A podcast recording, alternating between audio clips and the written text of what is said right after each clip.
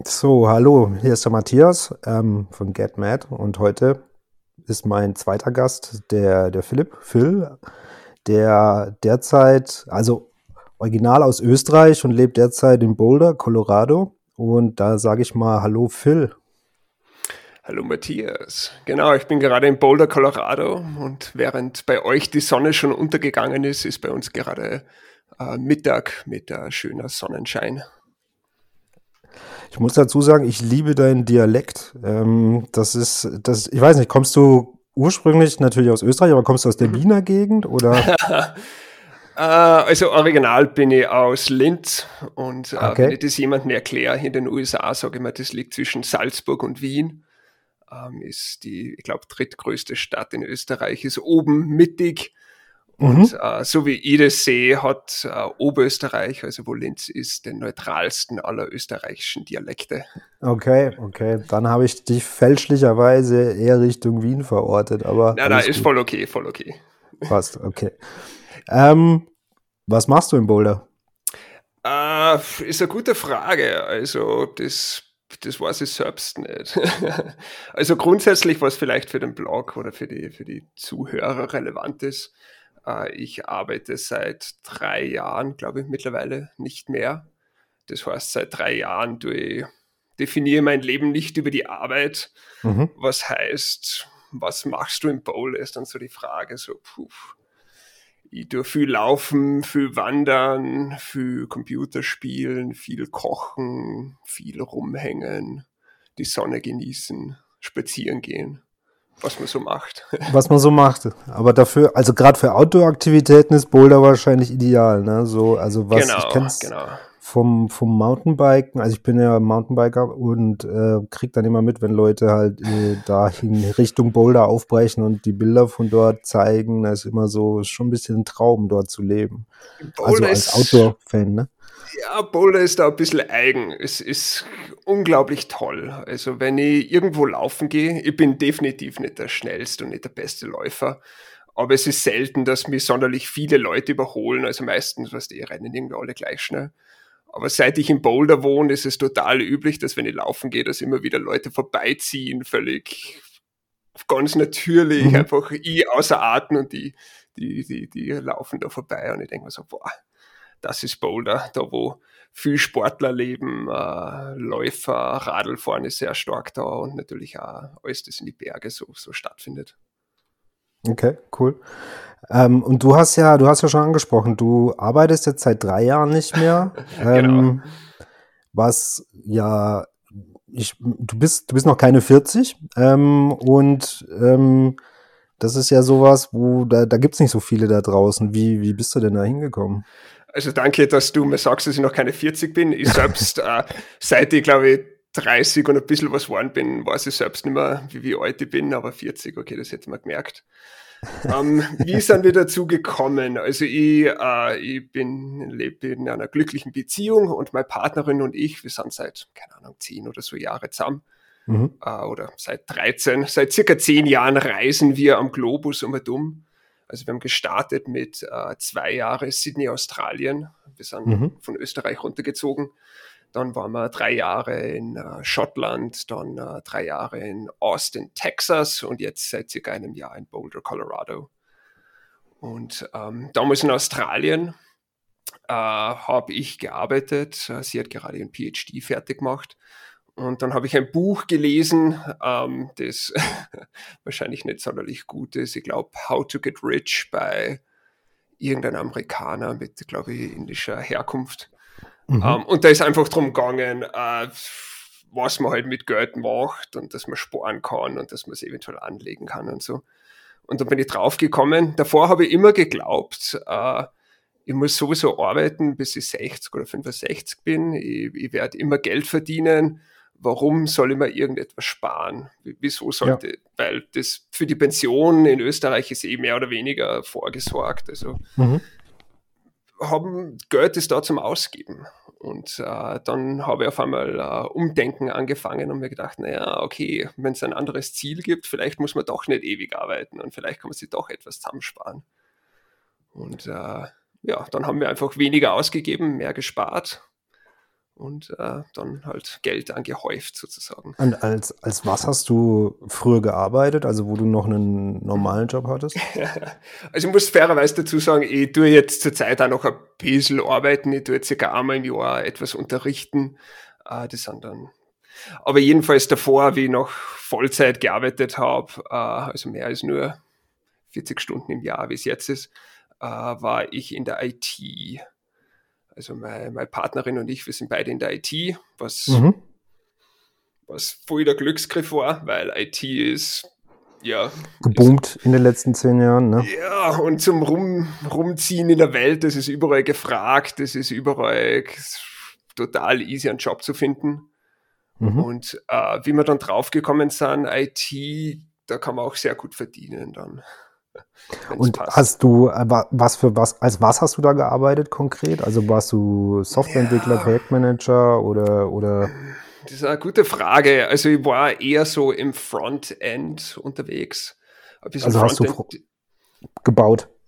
Ja, gebaut, ein bisschen designt, aber ich war nie so wirklich zufrieden. Was jedes Mal, wenn ich dann Job gewechselt habe, habe ich mir versucht, so ein paar Monate Pause zu machen und habe dann überlegt, was möchte ich eigentlich machen. Und das war mir dann nie so klar. Irgendwie so, ja, Frontend bauen ist cool, aber das ist oft dann, hat man dann nicht genug Verantwortung oder keine mhm. Karrierechancen. Und das war dann immer so, ja, ich weiß nicht, ob ich Teamlead wirklich sein möchte und dies und jenes. Und aber grundsätzlich war ich eher im Frontend unterwegs, eher so designmäßig und ganz viel JavaScript und so.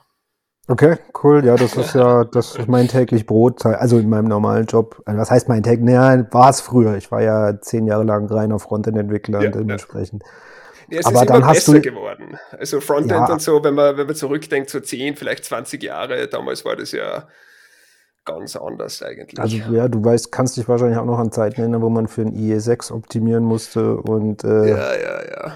Meinen Studenten sage ich immer in JavaScript heutzutage ist ja, also kann man alles Mögliche machen, aber früher hat man, wenn man Menü bauen wollte, hat man gesagt, if Internet Explorer dann dieser Code, ja. else Netscape dieser Code, hat genau, man einfach ja. alles zweimal bauen müssen. Genau, und äh, zum Glück, ja, ja, dann kam irgendwann jQuery und hat einem so ein bisschen die Arbeit erleichtert. Genau, genau. Genau, ja. Aber dann hast du ja, ich sag mal, relativ normal verdient. Also du warst jetzt kein äh, Großverdiener im Sinne von, dass da eine halbe Million am, im Jahr irgendwie am Start war oder so. I wish, na.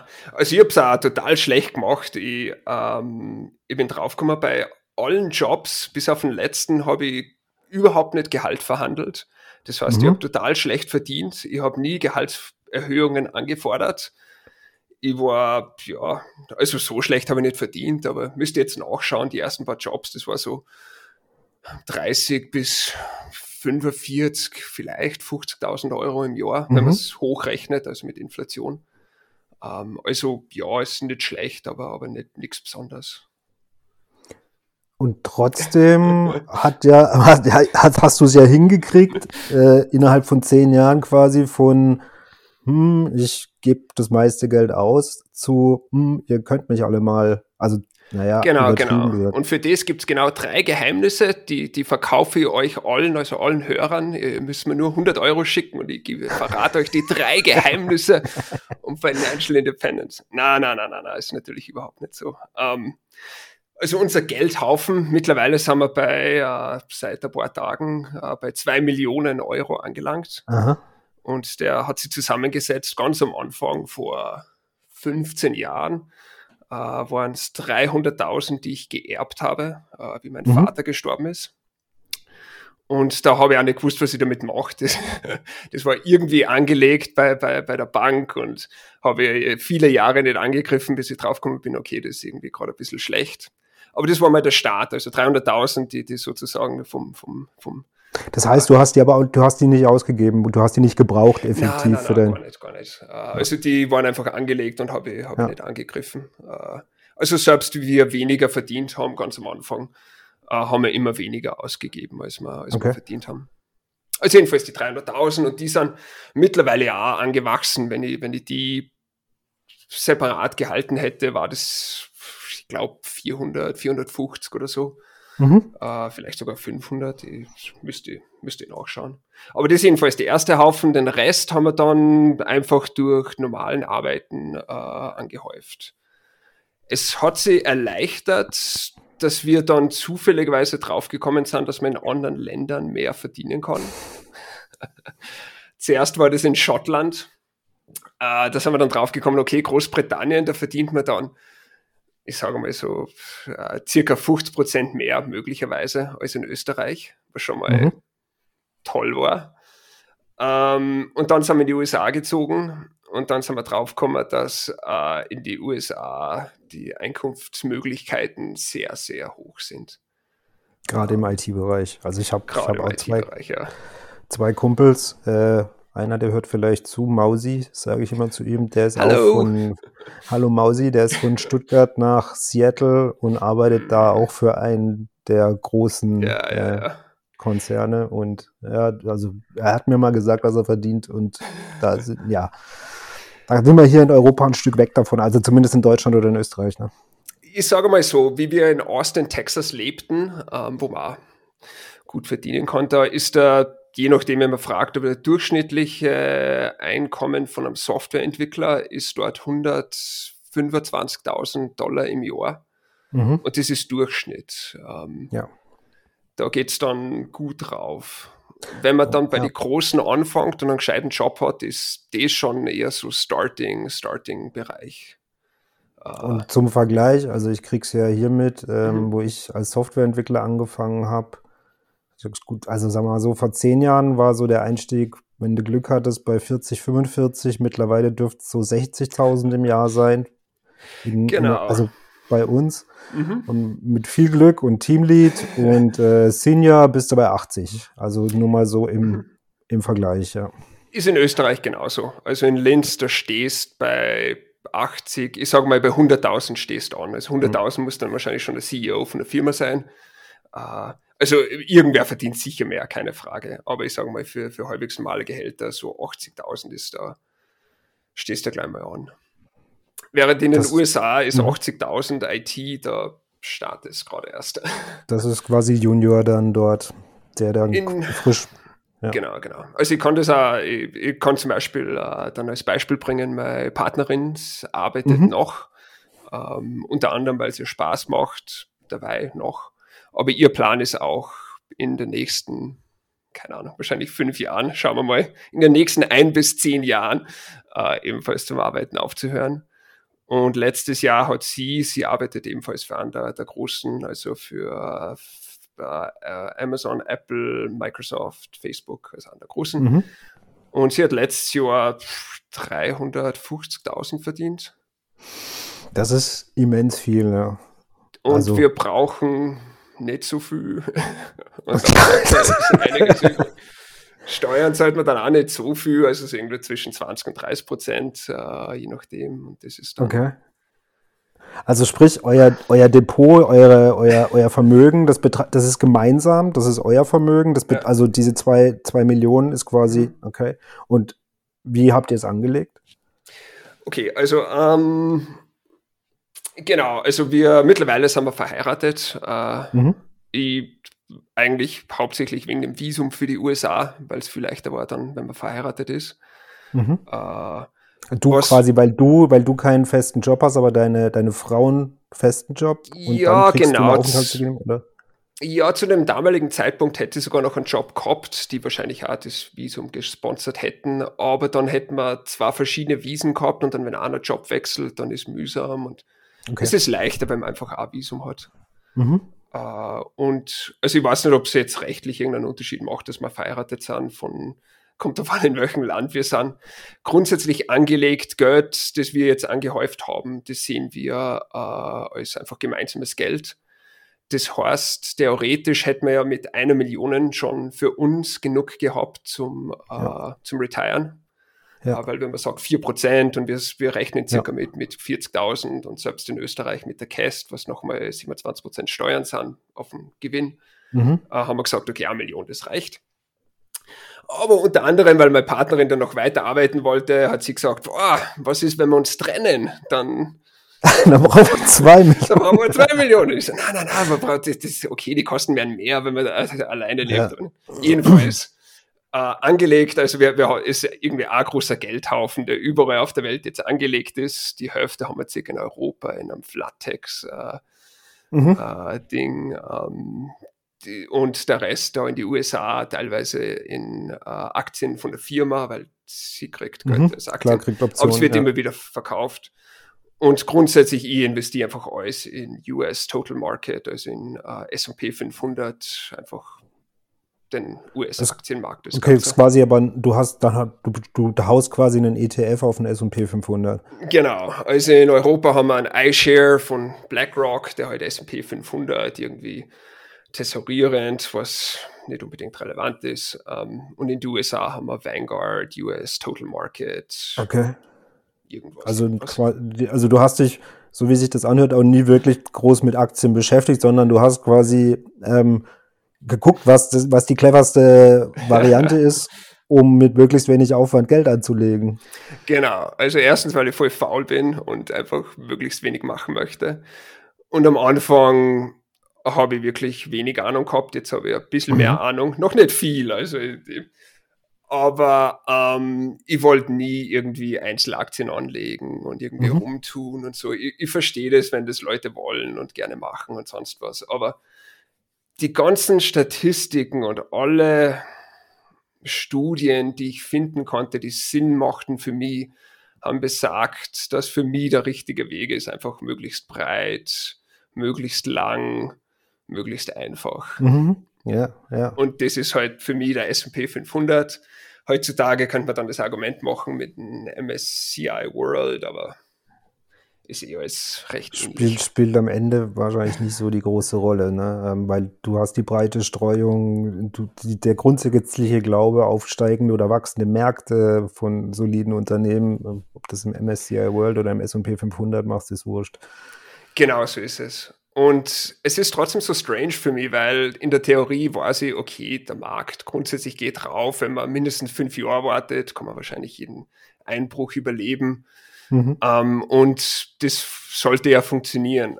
Oder das funktioniert ja auch. Aber es ist trotzdem für mich immer ein bisschen surreal, wenn ich dann doch einmal in mein Aktiendepot reinschaue, was ich übrigens so selten wie möglich mache. Das ist viermal im Jahr, fragt mich meine Partnerin dann, was sind die aktuellen Werte für Spreadsheet? Und ich so, oh, muss ich mich wieder mal einloggen, okay, dann schaue ich nach. Und letztens habe ich bei Flatex geschaut, da habe ich ja Geld dort reingesteckt habe ich die letzten zehn Jahre immer wieder. Also das ist jetzt nicht so mhm. aussagekräftig, mhm. aber circa eine halbe Million, also 522.000. Mhm. Und äh, mittlerweile ist wert 760.000, also es war dann ein Gewinn von 240.000 rein mhm. durch. Und dann sieht man den Wert und das ist ja nichts Besonderes. Ich könnte einfach S&P 500 eingeben und sehen, okay, in der Zeit geht es so rauf. Ja. Aber das ist trotzdem dann so ein bisschen fast surreal für mich zu sehen, okay, das waren jetzt in dem Fall 240.000 Euro, das eigentlich voll viel Geld ist und das ist einfach, Geld, ja. ist einfach, ah, das ist einfach so erschienen. Aber ja, was macht das mit dir? Äh, hoffentlich nichts. Also du bist, du bist, das ist ja dieses, diese, diese Summen plötzlich da zu sehen, wo andere, also ich meine, ich kenne Leute, die, die haben halt ein Problem, irgendwie 1000 Euro für eine, für eine, für eine, für eine Anschaffung auszugeben. Ja. Ich meine, für dich wäre es ein No-Brainer. Nein, nein, nein, das sehe ich nicht so. Also, ähm, wenn ich versuche, mit Freunden zu reden, die, äh, mhm. die halt nicht fire und nicht so in der Materie sind wie du, ist für mich immer ein bisschen schwierig. Also, ich versuche ziemlich offen über Geld zu reden. Mhm. Ähm, aber für mich ist immer ein bisschen schwierig, wenn man sagt, zum Beispiel zu einfach irgendwem, boah, ich habe zwei Millionen Euro. Und die denken sich, boah, geil, zwei Millionen Euro, da würde ich zuerst das kaufen und dann das und das.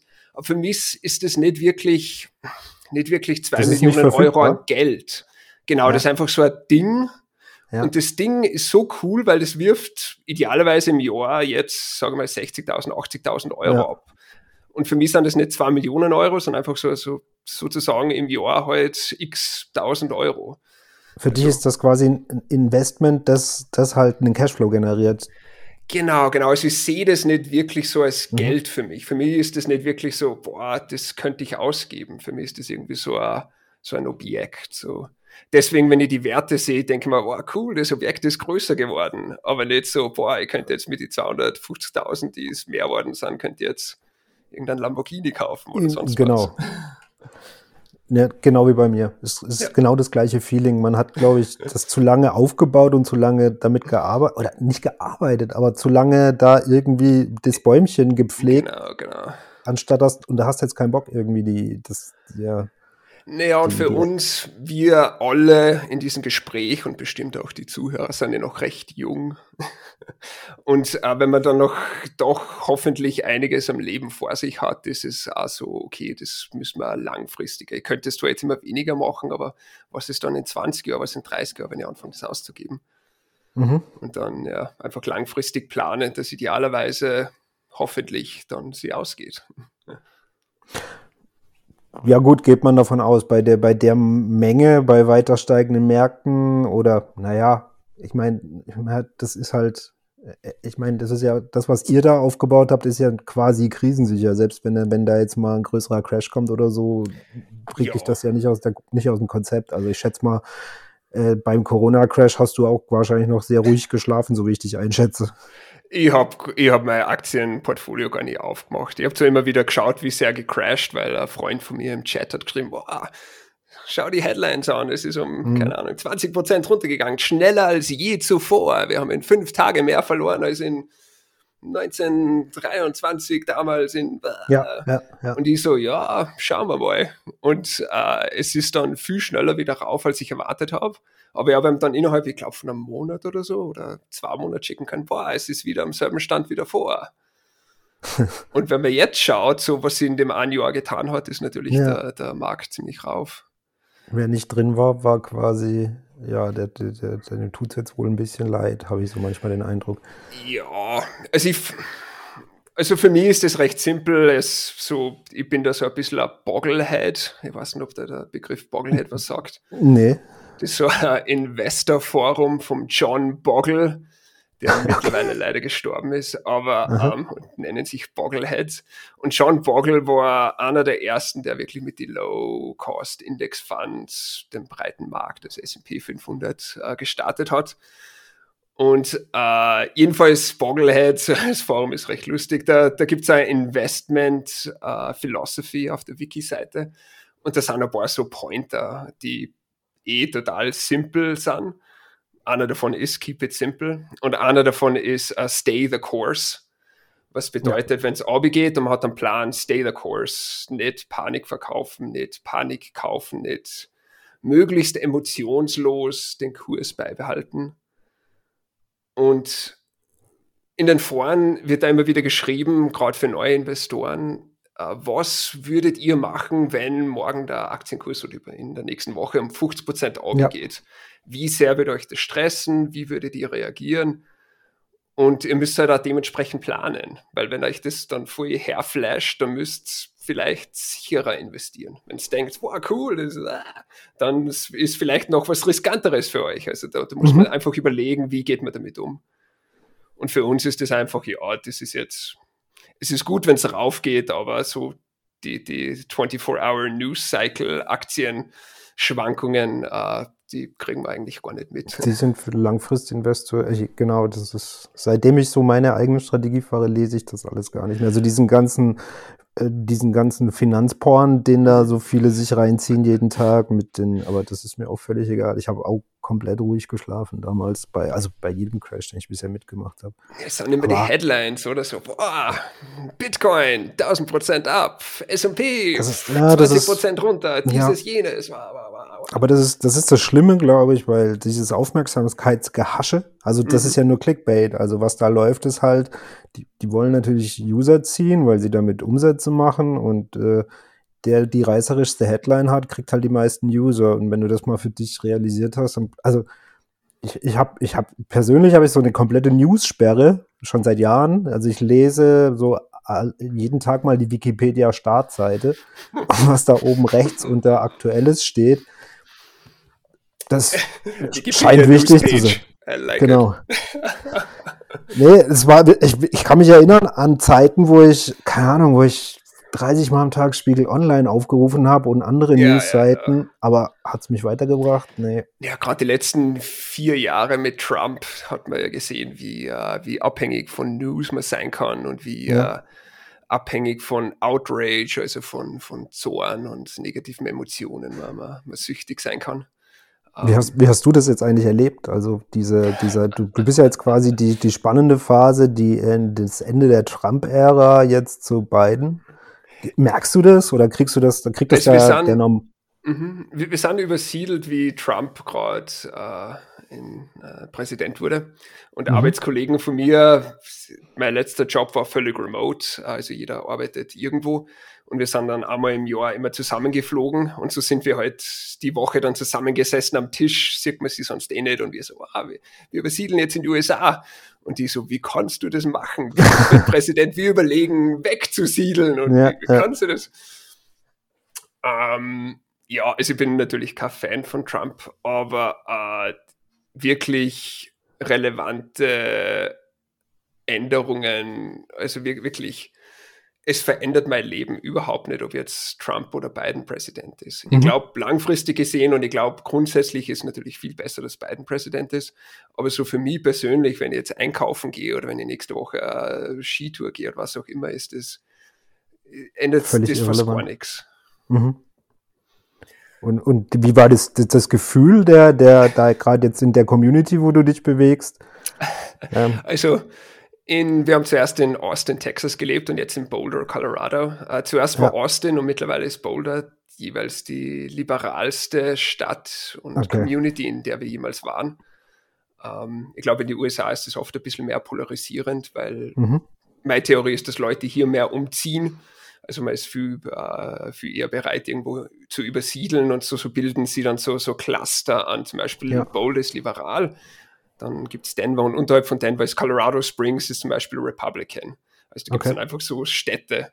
Mhm. Jedenfalls in Boulder und in Austin haben wir alles gesehen zwischen Depressionen wegen Trump, also ich glaube echte Depressions deswegen, zu, zu Wut und Zorn und, und einfach alles.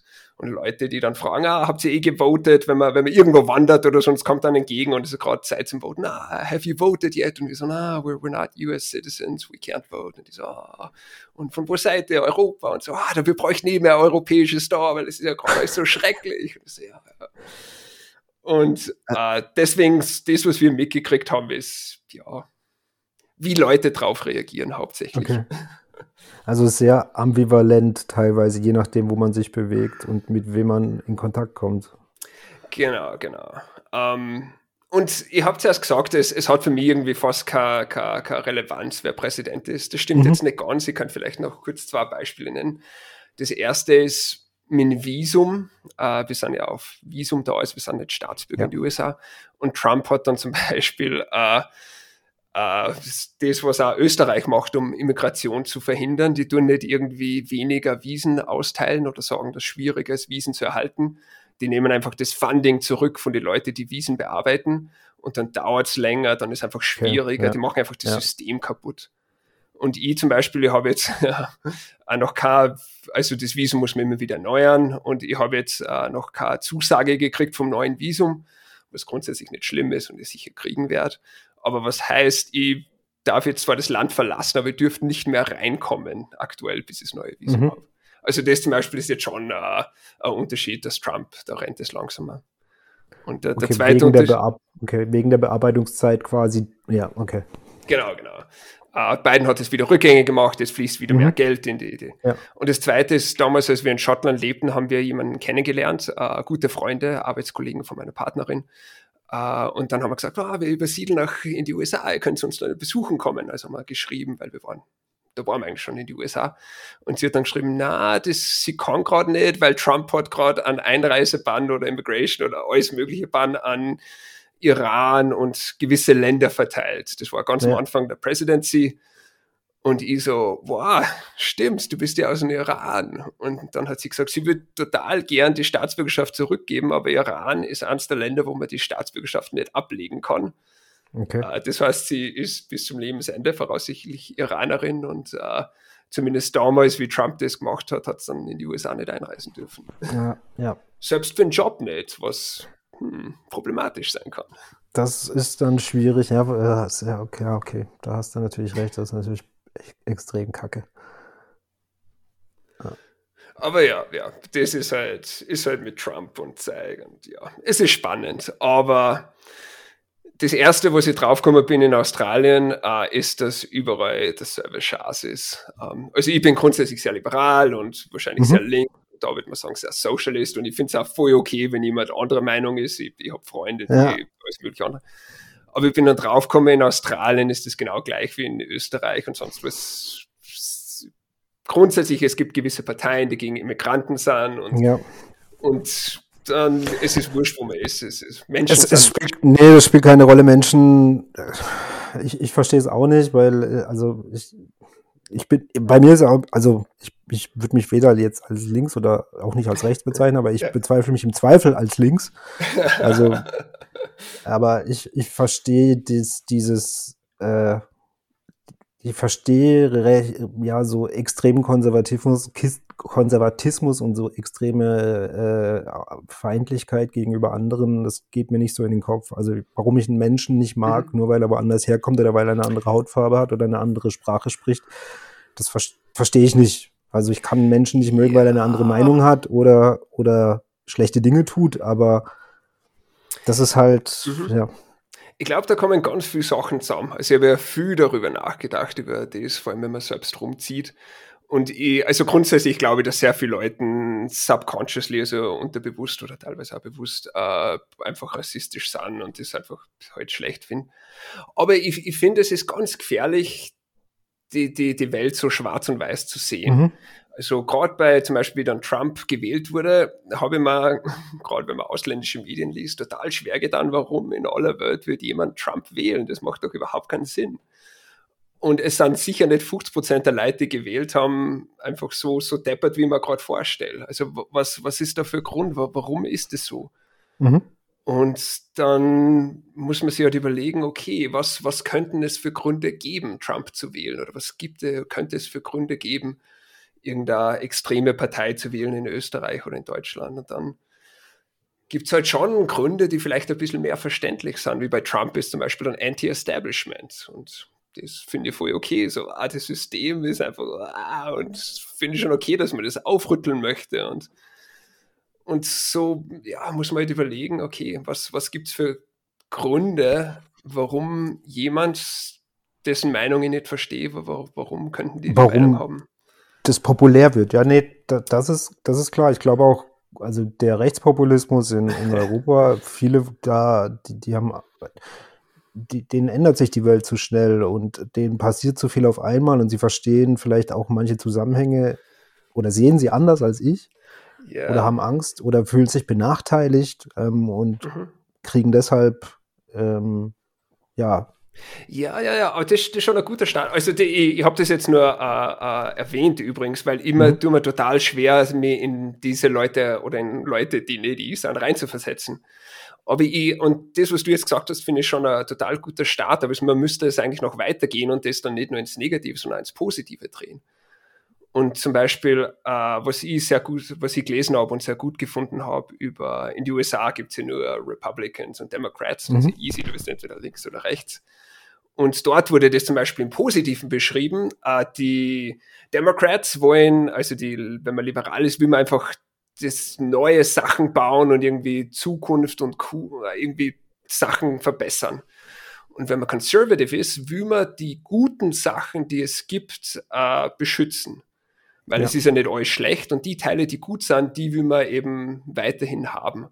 Und deswegen ist man dann vielleicht conservative, weil man eben die, die, die aktuell guten Sachen beschützen möchte. Und du siehst, so wie ich dich verstehe, aber den Struggle zwischen den zwei äh, Extrempolen eigentlich positiv, weil einerseits dadurch auch äh, Gutes bewahrt wird, aber doch Neues kommt, wenn, wenn die sich abwechseln, oder? Ja, also ich glaube, dass das politische System in den USA ziemlich kaputt ist. Ähm, in den letzten fünf Jahren, ähm, in den USA rennt gerade politisch einiges sehr, sehr schief, finde ich, einfach vom System her. Das mhm. Two-Party-System macht gerade sehr wenig Sinn. Historisch, glaube ich, hat es mehr Sinn gemacht. Ähm, an sich, dass es verschiedene Meinungen, gerade politische Meinungen gibt, finde ich sehr positiv, weil die Politik, da geht es ja eigentlich darum, dass man sie über Themen, also Themen redet, streitet, wie auch immer, die, über die man sich nicht einig ist. Ja. Wenn man, es gibt voll viele Themen, da sind wir uns alle einig, das ist total easy. Aber es gibt Themen, da muss man einfach diskutieren, da gibt es verschiedene Meinungen und im Idealfall bespricht man das und kommt dann zu irgendeinem Kompromiss. Mhm. Aber unabhängig davon in den USA, Two-Party-System kann grundsätzlich funktionieren, aber jetzt gerade ist das, glaube ich, völlig hinüber. Es, es findet halt kein die, diese, diese, Diskussion findet oft nicht mehr statt. Der weil, Kompromiss weil, findet nicht mehr statt, genau, genau, Der Kompromiss findet nicht mehr statt und das ist in den USA mit dem Zwei-Parteien-System wahrscheinlich noch problematischer als bei uns, wo, wo dann zumindest eine neue Partei irgendwann genug Stimmen einsammeln kann, um, um Kompromisse zu, oder mehr Kompromisse zu fordern oder einzugehen. Ja, man hat ein bisschen mehr Wahl. Ähm, ja. In den USA gibt es ja nur zwei Möglichkeiten eigentlich. Ja. Und du müsstest dir jetzt mal überlegen, oder ich weiß nicht, wie politisch du bist, das gesagt nicht so, aber wenn ich zum Beispiel links bin, wie, und es gibt nur zwei Kandidaten, wie schlimm müsste der linke Kandidat sein, dass ich dann rechts wähle? Ja, ja. Und genauso ist es in den USA. Wie schlimm müsste zum Beispiel der republikanische Kandidat sein, dass ich dann Democrat wähle? Das ist eine, eine, sehr große Hürde, wenn es nur zwei Optionen gibt. Ja, und wenn es mehr Optionen ja. gibt wie in Deutschland, dann ist halt okay, wenn man die, die, diese Partei nicht, dann wähle ich halt wahrscheinlich das daneben. Und das finde ich ja sehr positiv. Das ist richtig. Ja, das stimmt. Naja, sind wir mal gespannt, was bei zumindest, also in Deutschland steht jetzt im Herbst auch die, die Wahl an ähm, und da scheint es ja auch Verwerfungen zu geben jetzt mit den, äh, mit den Grünen und so weiter. Schauen wir mal, was da rauskommt. Aber äh, Nochmal zurück, hast du in den zehn Jahren, wo du Geld investiert hast ähm, und wo du das jetzt machst, äh, auch Fehler gemacht? wo du im Nachhinein sagen würdest, ne, war nicht so? Sicher. Einer der Fehler ist zum Beispiel, dass ich nie Gehalt, Gehalt verhandelt habe. Ja. Ähm, ich habe da zum Beispiel eine Story, den ich meinen Studenten immer erzähle. Äh, also ich, ich unterrichte Web Development und eine, eine der Stunden mache ich dann immer wie durch Gehalt verhandeln und was mache ich, wie, wie, wie funktionieren Jobinterviews. Und in, dort erzähle ich dann immer erstens, wie, wie wenig ich verdient habe äh, am Anfang und ähm, mhm. wie, oh sorry, mein Webcam ist gerade. Kein Problem. Das sehen die, die Zuhörer eh nicht, oder? Nee, nee, die okay. ist aus. uh, sorry, also die Geschichte, die ich dann erzähle, ist, ähm, wie ich den letzten Job gesucht habe. Also da habe ich Job gesucht und ich habe dann zwei Angebote gehabt. Ja. Und ähm, also zuerst habe ich mal mit einem Angebot gestartet. Äh, und das, ich habe mir überlegt, okay, wie viel Geld möchte ich eigentlich verdienen? Das war das erste Mal, wo man gedacht habe, okay, ich, ich, ich warte nicht, bis eine Zahl nennen, sondern ich nenne eine Zahl. Mhm. Ich habe eine Zahl genannt in Schottland, das waren, glaube ich, 65.000 Pounds, damals 8.000 Euro, wie der Pfund noch gut war, irgend sowas. Und die haben gesagt, na, das können sie unmöglich zahlen, das ist, äh, das ist einfach viel zu viel für sie. Die haben einen Standort in Berlin und selbst die Leute in Berlin verdienen nicht so viel. Und die haben gedacht, okay, naja, dann wird es halt zu viel sein, dann äh, was bieten mir die an? Die haben 50 Prozent weniger angeboten, äh, also irgendwie dann x 1000 Euro und haben gedacht, ja, okay, die sagen, das ist fair, wird schon so passen. Und zufälligerweise habe ich dann ein zweites Angebot reingekriegt und äh, mhm. äh, von den Kanadier, die haben mich gefragt, wie viel willst du verdienen? Und ich habe gesagt, ja, Original habe ich so viel gefragt, aber die anderen haben mir so viel geboten. Und zufälligerweise haben die Kanadier dann genau gleich viel geboten wie die anderen. Und ich habe gedacht, okay. okay, ist jetzt problematisch, weil jetzt habe ich zwei Jobangebote, genau gleich viel.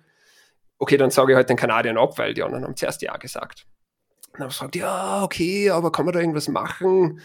Wie, wow, setze ich nochmal mit unseren Engineer zusammen, wir wollen die wirklich, äh, um was geht. Ist eine Geldfrage. Wird das, war das besser, wenn wir, wenn wir das Originalding bieten würden? Und ich so, ja, sicher, das war, war schon okay. Deswegen haben sie dann halt die, die Originalforderung sozusagen haben gesagt, ja, das passt. Dann habe ich gedacht, ja, cool, boah, dann gebe dann geb ich den Kanadiern Bescheid und du halt zuerst noch den anderen absagen. Und ich habe dann den anderen abgesagt, ja, vielen Dank, es hat mir total viel Spaß gemacht, aber die haben mir so viel geboten, wie ich zuerst gefragt habe. Und wenn es bei euch nicht geht, dann. Ne? Dann haben die gesagt, boah, na, warte mal, warte mal, warte mal, das geht doch, wir können doch so viel bieten. Also sozusagen 50% mehr als unmöglich ja. gewesen war. Und ja, es war dann so, so eye-opening für mich, dass man, dass man einfach mehr Geld verdienen kann, wenn man danach okay. fragt. und, ein bisschen und, verhandelt. Okay, und aber beim Investieren hast du da nochmal Fehler gemacht danach? Oder würdest du sagen, ja. da, die, deine ETF-Strategie hat von Anfang an irgendwie funktioniert? Oder? Also grundsätzlich bin ich davon überzeugt, dass meine äh, Strategie völlig perfekt ist und völlig perfekt funktioniert. Aber den Fehler, den ich gemacht habe, ist, äh, ich bin nicht früh genug auf die Strategie gegangen. Okay. Ähm, was ist, also grundsätzlich, es gibt viele Strategien und meine ist nicht die beste und so. Aber was ich damit sagen möchte, ist, die 300.000, die ich geerbt habe, die habe ich, ich weiß nicht, wahrscheinlich fünf Jahre so liegen lassen, wie es waren. Und es war halt von der Bank irgendein Fonds, der irgendwie mhm. angelegt war. Und er hat nicht Verlust gemacht, aber Gewinn hat er auch keinen gemacht. Der Berater hat immer gesagt, ja, in diesen unsicheren Zeiten kann man sich eigentlich keinen ja. Gewinn erwarten. Das Beste, was man machen kann, ist, dass man keinen Verlust macht. Und es war total cool aufgebaut, weil es war so aufgebaut, pro Quartal kann das nie mehr negativ werden als minus drei Prozent. Wenn es in einem Quartal minus drei Prozent, dann hören es völlig mit Investieren auf und legen alles nur in Cash an. Aber das heißt, das geht halt auch nie rauf, wenn man so, so passiv ja. ist. Und wenn ich die fünf Jahre, die 300.000 fünf Jahre lang in dem S&P in der Zeit investiert hätte, wo der Markt voll raufgegangen ist, dann ja, hätte mehr Geld. Ja, okay. Also das ist zum Beispiel ein Fehler, dass ich einfach viel zu träge war und mir nicht überlegt habe, was mache ich jetzt und nicht aktiv äh, Kontrolle äh, genommen habe über, über das Geld. Mhm. Weil das war irgendwie so, oh, das habe ich geerbt, das, das ist so angelegt, ja, da ist sicher was dabei gedacht und ich habe keine Ahnung. Äh, und der Bank, äh, die, die, die haben Anzüge und so, die sind voll seriös. Vorsichtig, ja. Ja, ja, ja, ich kenne dieses Gefühl, bis man das erste Mal sich dann selber traut, da was zu tun und äh, weil mhm. man hat ja keine Ahnung davon. Ah, oh, und vielleicht der zweite Fehler, der nicht mir passiert ist und meiner Partnerin. Wie wir damals dann in Europa etwas Geld angelegt haben, äh, haben wir bei Boggleheads die Three Fun Strategy nachgelesen, die es besagt, Uh, je nachdem, wie alt man ist oder wie, wie sicher man das Geld anlegen möchte, man einen kleinen Teil in Staatsanleihen legen, das ja. heutzutage wahrscheinlich nicht mehr so relevant ist, weil Staatsanleihen einfach gar nichts hergeben. Den Rest in Aktien, dort hauptsächlich USA-Fokussed, S&P 500 und dann vielleicht ein bisschen World oder sonst was. Mhm. Und wir haben uns gedacht, ja, passt, machen wir, haben wir ein bisschen in Staatsanleihen angelegt. Dann halt S&P und meine Partnerin hat dann etwas in Europe Total Market angelegt. Und uh, Europe Total Market, aus was für einem Grund auch immer, bewegt sie einfach viel mehr seitlich als irgendwie rauf. Und äh, das ist vielleicht nicht ein Fehler, aber Europe Total Market würde ich jetzt wahrscheinlich nicht mehr kaufen, weil. Europe Total Market, ist es, ist es Eurostocks hauptsächlich oder, oder was? Genau, also da gibt es verschiedene Varianten. Sie hat den gekauft von Vanguard, das ist äh, die Aktien von den Märkten, die im Euro waren, ich glaube inklusive Großbritannien. Äh, ja. So irgendwie, glaube ich, war der aufgebaut. Und der ist schon raufgegangen, aber der ist halt, pff, ja, der. Im Vergleich zu den US-Märkten hat der sich wahrscheinlich nicht mal halb so viel bewegt. Ne? Genau, also bei ihr in der Zeit, ich weiß nicht mehr, was war, aber ist S&P 500, ich glaube, 40 Prozent raufgegangen, Europe Total Market waren irgendwie so 10 bis 15 und die, die Staatsanleihen halt so 5. Mhm. ja, okay, klar. Und ich weiß nicht, ob das wirklich Fehler sind, aber es sind zumindest Sachen, die, die ich so wahrscheinlich nicht mehr machen würde. Okay, aber das sind, also ich, wenn ich es jetzt beurteilen müsste, wobei ich natürlich alles andere als ein Experte bin, das wären jetzt eher so, ja, Stolperchen, aber keine Fehler oder da wäre, also. Ja Na, gar nicht. Aber nicht, weil wir so geniemäßige Anleger sind, mhm. sondern einfach, weil wir halt nie irgendwas anderes gemacht haben. Und die Strategie, die wir von. Die Strategie, nicht so viel Gedanken drauf verschwendet, wie ihr das noch optimieren könnt. genau, halt genau. Geklappt die Strategie, die wir vor, am Anfang gehabt haben, ist die Strategie, an die wir jetzt noch immer glauben und deswegen als sprich einfach alles in S&P oder alles in World. Äh, okay. Sprich, von dem her haben wir zum Glück das gleich am Anfang so unser Ding gefunden, das für uns funktioniert und ja. da, also dieses Sitzfleisch hat sich, hat sich, hat, hat quasi äh, sich ausbezahlt. Geil. Ja, es funktioniert für uns. Ich bin mir nicht ja. sicher, ob das man weiß ja nie. Also das, was ich jetzt überlege oder was man gelegentlich liest, ist, ah, dass die USA immer unwichtiger wird im, im, in der World Economy. Also zurzeit ist mhm. ja noch der, der, der mit Abstand wichtigste Player, aber dass ja. das halt weniger wird oder nicht weniger, aber im Vergleich, dass andere größer werden und dass dann vielleicht World interessanter ist oder dann gewisse andere Länder statt nur S&P. Und ja, wobei ich, ich, ich, achte dann halt immer drauf. Ich meine, diese ganzen Riesen im SP, die machen ja nicht nur in den USA ihr Geschäft, ja. ne, sondern die machen es ja auch in Indien oder in China und in anderen Ländern, Brasilien vielleicht, ja. die jetzt da stark am Wachsen sind. Deshalb aktuell halte ich, natürlich muss man es beobachten, aber aktuell halte ich das nicht für irgendwie problematisch oder so. Aber ja, na, I agree. Und damals, ja. ganz am Anfang, wie ich mich eingelesen habe, äh, habe ich ein Zitat gelesen von John Bogle, eben von den Boggleheads. der John. Und das ist überhaupt kein Kult, also es ist nicht der, der Sektenguru, äh. der uns. Na, also John Bogle hat gesagt, äh, wie er befragt wurde, äh, war es nicht besser, wenn man World anlegt, weil es halt divers, more diverse ist als ja, nur S&P. Ja. Und er hat gesagt, zumindest damals vor 30, 40 Jahren, ist die, die Wirtschaft und die Aktienmärkte sind so stark verstrickt, dass es eigentlich wurscht ist. Dass die Korrelation, also der Zusammenhang zwischen S&P 500, also zwischen USA und der restlichen Welt Aktienmärkte so stark ist, mhm. äh, dass S&P 500 eigentlich nahezu so sicher ist, seiner Meinung nach, wie, wie heute der gesamte World. Wie, genau. Ja, nee, warum man, also ich, bin eh so eher vorsichtig, was Anlagen in, bei, in Ländern angeht, wo, wo es nicht, also funktionierende Demokratie hin und her, aber wo es gar keine Demokratie gibt und wo die machen können, was sie wollen. Also die Chinesen lassen halt, keine Ahnung, den äh, Leute verschwinden und dann tauchen die acht Wochen später wieder auf und ob das mhm. wichtige Leute sind oder so, ist denen völlig egal. Und das ist nicht so mein Style irgendwie. Und äh, dann, dementsprechend bin ich zumindest, was Chinesen angeht, sehr vorsichtig, Russland auch. Ähm, alles nicht so meins. Aber gut, ja, muss jeder selber wissen. Wie schaut es dann aus mit Deutschland? Also nicht von der politischen Menschenrechte, sondern vom, vom Anliegen? Ich, für, für mich ist Deutschland auch eine Bananenrepublik, was äh, Aktien angeht. Also ich bin, ich habe ein paar große Aktien in Deutschland. Wie VW BASF. ist ja vor kurzem draufgegangen, um Tesla zu folgen.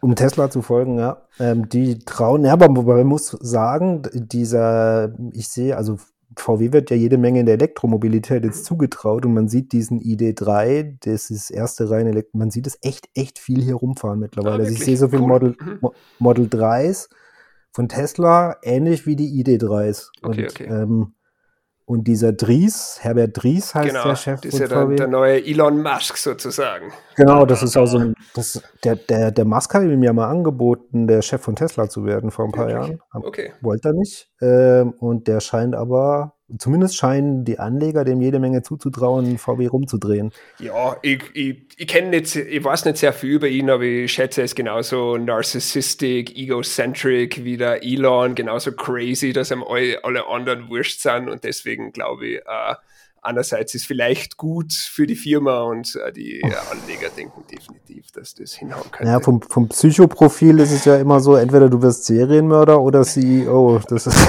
so mein oh, oh. Ich, ich habe mich noch nicht entschieden, also die haben die, die, die, Karte noch nicht gekriegt, wo ich was anhaken Ja, ist vielleicht auch besser. Kann aber beides, ja, oder? Ja, genau. Nee, aber ich bin, wie gesagt, Deutschland so, man hat ja so mit Wirecard ja mitgekriegt, ähm, wie, wie die BaFin auf ganzer Linie versagt hat. Das und doch diverse nicht andere. so sicher ist, wie man immer glaubt. Genau, und dementsprechend äh, bin ich auch von europäischen Aufsichtsbehörden nicht so ganz überzeugt und halt hier den Ball flach, sage ich mal so. Ja, Österreich bin ich auch überhaupt nicht überzeugt, dass man da unbedingt anlegen muss im Aktienmarkt. Der scheint ziemlich flach zu sein. Ja, ist auch nichts, was, was mich reizt, das stimmt schon. Weil du Wirecard äh, äh, erwähnt hast, ich habe vor kurzem äh, oder vor eigentlich schon vor vielen Jahren eine Documentary gesehen, wo ich immer wieder nach äh, dran denken muss. Dann kennst du die Geschichte von Enron. Natürlich. Okay. Ähm, eine meiner Lieblingsgeschichten, weil Enron einen ähnlichen Skandal, also für die Leute, die es nicht wissen, Enron hat auch Bilanzen gefälscht und das Ganze kam irgendwann raus und das war, ich glaube, ich schätze mal, es war die größte Firmenpleite bis dato die war ziemlich hardcore. Also da ja. ist wirklich der Aktienmarkt, das war der, der, Liebling von allen, also circa so wie Tesla, als vor einem halben ja. Jahr nur raufgegangen ist. Nur heute halt über viele Jahre und dann innerhalb von kürzester Zeit auf absolut null. Genau. Ja, ähm, Gibt es mhm. eine interessante Doku? Es gibt auch auf YouTube so ein paar ähm, recht gute gemachte Dokus von so YouTubern, die das nochmal so in 20, 30 Minuten beleuchten und das erzählen, was da passiert ist, sollte man sich mal angucken. Das ist auf jeden Fall sehr spannend, ja. Ja, so jetzt habe ich eine Frage für dich. Und zwar habe ich überlegt, äh, was, was du mir für Fragen stellen könntest. Und deswegen stelle ich jetzt einfach diese Frage an dich. Äh, was, was wirst du machen oder wie, wie wirst du dein Leben leben, wenn du nicht mehr arbeiten musst?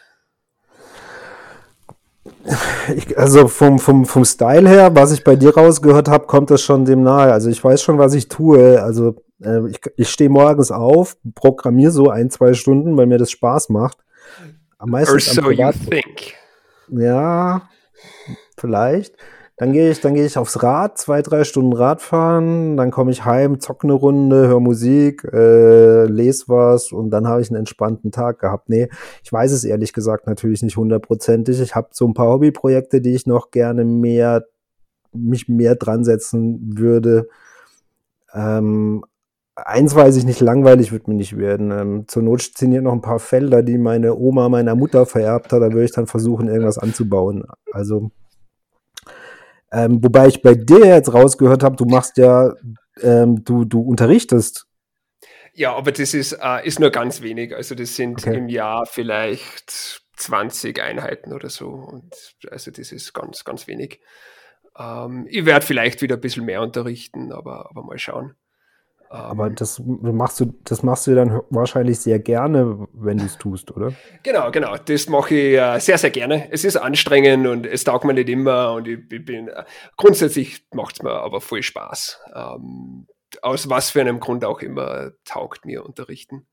Und du ähm. bringst Leuten Webdevelopment bei und, und Webentwicklung? Genau, genau. Also das ist an der Uni, wo ich in Österreich äh, selbst damals Student war, unterrichte okay. ich jetzt, äh, ist ein Wahlfach und ich mache es nicht wegen dem Geld. Also das sind dann pro Einheit äh, 70 Euro, was okay. grundsätzlich als Stundenlohn nicht so schlecht wäre, aber wenn man dann noch vorbereitet und hin und her und wenn ich vielleicht sogar nach mhm. Österreich fliege, dann ist eigentlich nicht wegen dem Geld. Ähm, das ist einfach, weil es Spaß macht. Und weil du ein bisschen Abwechslung suchst, oder? Ich weiß nicht. Ich glaube nicht. Also es ist, also das, was in die, also grundsätzlich hat mir deine Antwort ganz gut gefallen und ich glaube, du bist da der, der Typ, der das dann super schafft, äh, nicht zu arbeiten. Aber in die drei Jahre, das jetzt, bin ich jetzt draufgekommen, ich bin nicht auf viele Sachen draufgekommen, aber auf das, was ich draufgekommen bin, ist, dass eigentlich viel schwerer ist, nicht zu arbeiten, als man glaubt.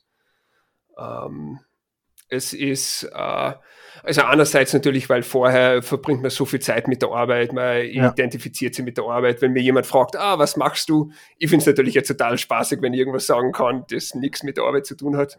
Ähm, aber grundsätzlich geht es ja immer um die Arbeit.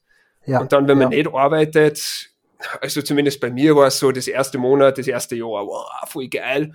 Und dann irgendwann denkst du so, ja, was mache ich jetzt eigentlich? Verschwende ich gerade meine Zeit, verschwende ich mein Leben, um was geht's? Das ist irgendwie, es ist schwieriger, als man glaubt. Äh, also du, du hast so eine Sinnsuche hinter dir dann, oder? Ja, keine Ahnung. Ich, ich, ich, würde jetzt behaupten, dass ich die schon mein Leben lang habe, aber dann würde ich viel zu, viel zu. Ich bin nicht ganz so abgehoben, hoffe ich. Aber es ist schon immer wieder zum Überlegen, was, was macht man, was will man. Und davor ist relativ, relativ, davor ist vielleicht etwas einfacher, weil zumindest so wie es in den Foren lese und wie es bei uns war, da hat man so Financial Independence, Early Retirement als Ziel. Mhm. Man hat vielleicht sogar eine Zahl im, im Kopf, so zum Beispiel eine Million, das ist mein Ziel. Und davor ja. ist eigentlich total easy. Ich weiß, was ich mache. Ich arbeite dorthin. Ich, ich arbeite auf die eine Million. Und ja, vielleicht mache ich mal Pause, vielleicht diesen. Aber das ist mein Ziel. Ja. Das, ist, das ist mein Weg. Und dann, wenn du auf einmal dort bist, kommst drauf, dass du noch immer genau dieselbe Person bist wie zuerst, dass, dass das vorher. Ziel, genau, es, du hast genau dieselben Probleme wie sonst. Davor bist vielleicht von der Arbeit gestresst, jetzt bist wegen irgendeiner anderen Kleinigkeit gestresst. Also Probleme hat man immer, sie sind vielleicht weniger, als nicht, nicht so wichtig oder nicht so tragisch, aber für einen selbst ist das, ist das völlig irrelevant. Also man kann genauso noch genauso gestresst, gepanikt, was auch immer sein wie, wie vorher. Ähm, und deswegen, ja, muss man sich halt dann gezwungenermaßen, was ich grundsätzlich sehr gut finde, gezwungenermaßen überlegen, was mache ich mit meinem Leben, was will ich eigentlich machen, was geht's, was, ja. Ja. was will ich eigentlich? Nee, nee, du bringst mich da schon zum Nachdenken. Also, dass dieses, äh, ich, ich meine, ich habe ja, ich habe mir, jeder hat ja so, oder jeder, der das anstrebt, hat so eine Zahl im Kopf, wie du gesagt hast, wo er dann sagt, theoretisch wäre es jetzt möglich aufzuhören. Die Zahl habe ich natürlich schon mehrmals nach oben korrigiert. Aber was ist deine Zahl? Ursprünglich war das mal, wobei das war ganz am Anfang, waren das so 400.000 Euro. Ähm, dann hatte ich es mal auf 650.000 mhm. Euro. Jetzt habe ich es gerade auf 750.000 Euro, wo ich ja noch, ich, ich habe ja noch Software lizenziert, wo so ein ja. bisschen Nebeneinnahmen abwirft und so Zeug. Also du planst mit so 30.000 im Jahr circa? Ja, locker. Also, weil ich werde nie höchstwahrscheinlich Miete zahlen müssen und da kommt ein Haus noch, ähm, das ich irgendwann kriege und meine Eltern sind beide Beamte in Pension, sprich, also ja, Geld ja. ist jetzt nicht so das Problem. Mhm. Und ich habe auch gemerkt, dass ich ich brauche nicht viel. Also ich, ich bin total frugal sozusagen. Also ich bin auch echt zufrieden damit. Ich, also wenn, wenn, wenn ich, wenn, wenn ich ein Blech Kartoffeln mache sozusagen, das ist für mich lecker genug. Ich brauche da nicht so fancy. Die können so gut sein im, im, genau. Ofen drehen. Boah, genau. Oh. Ja, richtig, genau. Das, oder so ein, so ein frischer Salat, der auch nicht viel mm, kostet. Mmh, Salat ist ja, so geil. Ja, genau. Ähm, und ich brauche, also ich fahre zwar gerne Fahrrad, aber ich brauche kein Fahrrad für 10.000 äh, Mark, sondern mir reicht da auch das für 2.500 so ungefähr. Uh, sorry, ähm, für wie viel reicht das Fahrrad? Also, du hast gesagt, du brauchst kein uh, Fahrrad um 10.000 Mark, sondern. Nein, also du kannst ja heute Fahrräder kaufen für 10.000 Euro. Mhm. Ähm, was, was ich häufig da draußen rumfahren mhm. sehe. Und ich, also und du kannst aber mit einem zweieinhalbtausend Euro Fahrrad mhm. genauso viel Spaß okay, haben. Zweieinhalbtausend, okay. Nein, ich wollte nur, wollt nur fragen. Okay. Das, das, ja, ja. Nein, nein, ich, ich, ich, will da gar nicht äh, beurteilen. Also es ist nur, was ich noch gar nie erwähnt habe, ist, dass ich, äh, äh, sorry, sorry, äh, rede mal weiter und dann kann ich meine Story weiterführen. Nee, das, das war es eigentlich auch schon. Also ich, die Zahl, wie gesagt, schon ein paar Mal nach oben korrigiert mhm. und diesen, diesen Absprung, also das ist für mich gerade so ein Denkprozess, äh, mhm. wann ich den mache, wie ich den mache. Das, das Einzige, was auch noch reinspielt, ähm, mich ärgert keiner auf der Arbeit. Also ich, ich mag, mhm. ex, also dieses Team, mit dem ich jetzt zusammenarbeite, ähm, das mag ich echt wirklich gern. Ich, ich freue mich, die Leute zu sehen und mit denen zusammenzuarbeiten mhm. und da ärgert mich keiner. Also das macht es mir nochmal doppelt schwer, dann zu sagen, ich hänge es an den Nagel. Ne? Ja, Muss das nicht. meinte ich. Nee. Muss da nicht. Das, was wir dann auch draufgekommen sind, äh, also wenn man FIRE anschaut, Financial Independence Early Retirement, das sind ja zwei verschiedene Sachen. Genau. Das eine ist, man ist financially independent, das heißt, man hat so viel Geld, dass man nicht unbedingt arbeiten müsste. Und mhm. das andere ist Early Retirement, man arbeitet nicht mehr. Und der Financial Independent Teil, dass man so viel Geld hat, dass man, dass man zumindest komfortabel Pause machen könnte, ist ja auch total spannend der, der verändert möglicherweise dann völlig, wie man mit der Arbeit umgeht. Und erstaunlicherweise, oder nicht, äh, oft fürs Bessere, wenn es am alles das, wurscht ist. ja, das, das, ist, das, das ist witzig, da hast du recht, weil der Hebel ist, des Chefs ist geringer. Also ich, ich muss rein gar nichts machen, sozusagen. Also ich kann aber auch meinem Chef klipp und klar sagen, dass das Bullshit ist, was er da genau. gerade plant und dass genau. ich das überhaupt nicht gut finde und das, was genau. es für Auswirkungen hat, ohne ähm, oder natürlich kann es Konsequenzen für mich haben, aber die tun mir halt nichts, weil ich kann jederzeit sagen, see you. Ähm, ja, aber ähm, oft sind sogar positive Konsequenzen, wenn man sich traut, etwas zu sagen, wenn man traut, ja. etwas zu machen in einem ja. guten Team. Und es passt nicht immer, aber grundsätzlich ist es, habe ich zumindest öfter im Forum gelesen und ist uns so gegangen, wenn man sich dann wenn man sich traut, was zu sagen oder traut zu sagen, na, ich arbeite das Wochenende nicht oder einfach ein bisschen mehr Kontrolle übernimmt, dass das dann oft uh, sehr, sehr positiv ist. Das hat einen positiven Effekt, vor allem merken die das. Also erstens, sie können mit dir nicht machen, was sie wollen und zweitens kommen sie plötzlich aber auch, wenn du den richtigen Ton triffst, kommen sie plötzlich mit Sachen an, äh, die du vorher gar nicht, also wo sie dich plötzlich ins Vertrauen ziehen, ähm, mit dir sprechen und das mal durchsprechen wollen, weil du hast ja den gesunden Menschenverstand, du hast den neutralen Blick da drauf und du traust ja nachsagen. So ja, ja, genau. Ja. Ist bei meiner Partnerin auch so. Sie sagt, äh, einer der, der, der Vorteile, vielleicht ist es einfach ihr, ihr, Typ von, von Mensch, aber dass sie dann mit äh, Manager und Manager von Manager ganz normal redet und nicht irgendwie zu viel Respekt, sondern auch sagt, na, das funktioniert so wahrscheinlich nicht und einfach normal mit der auskommt und dass das halt oft eher unüblich ist und total geschätzt wird.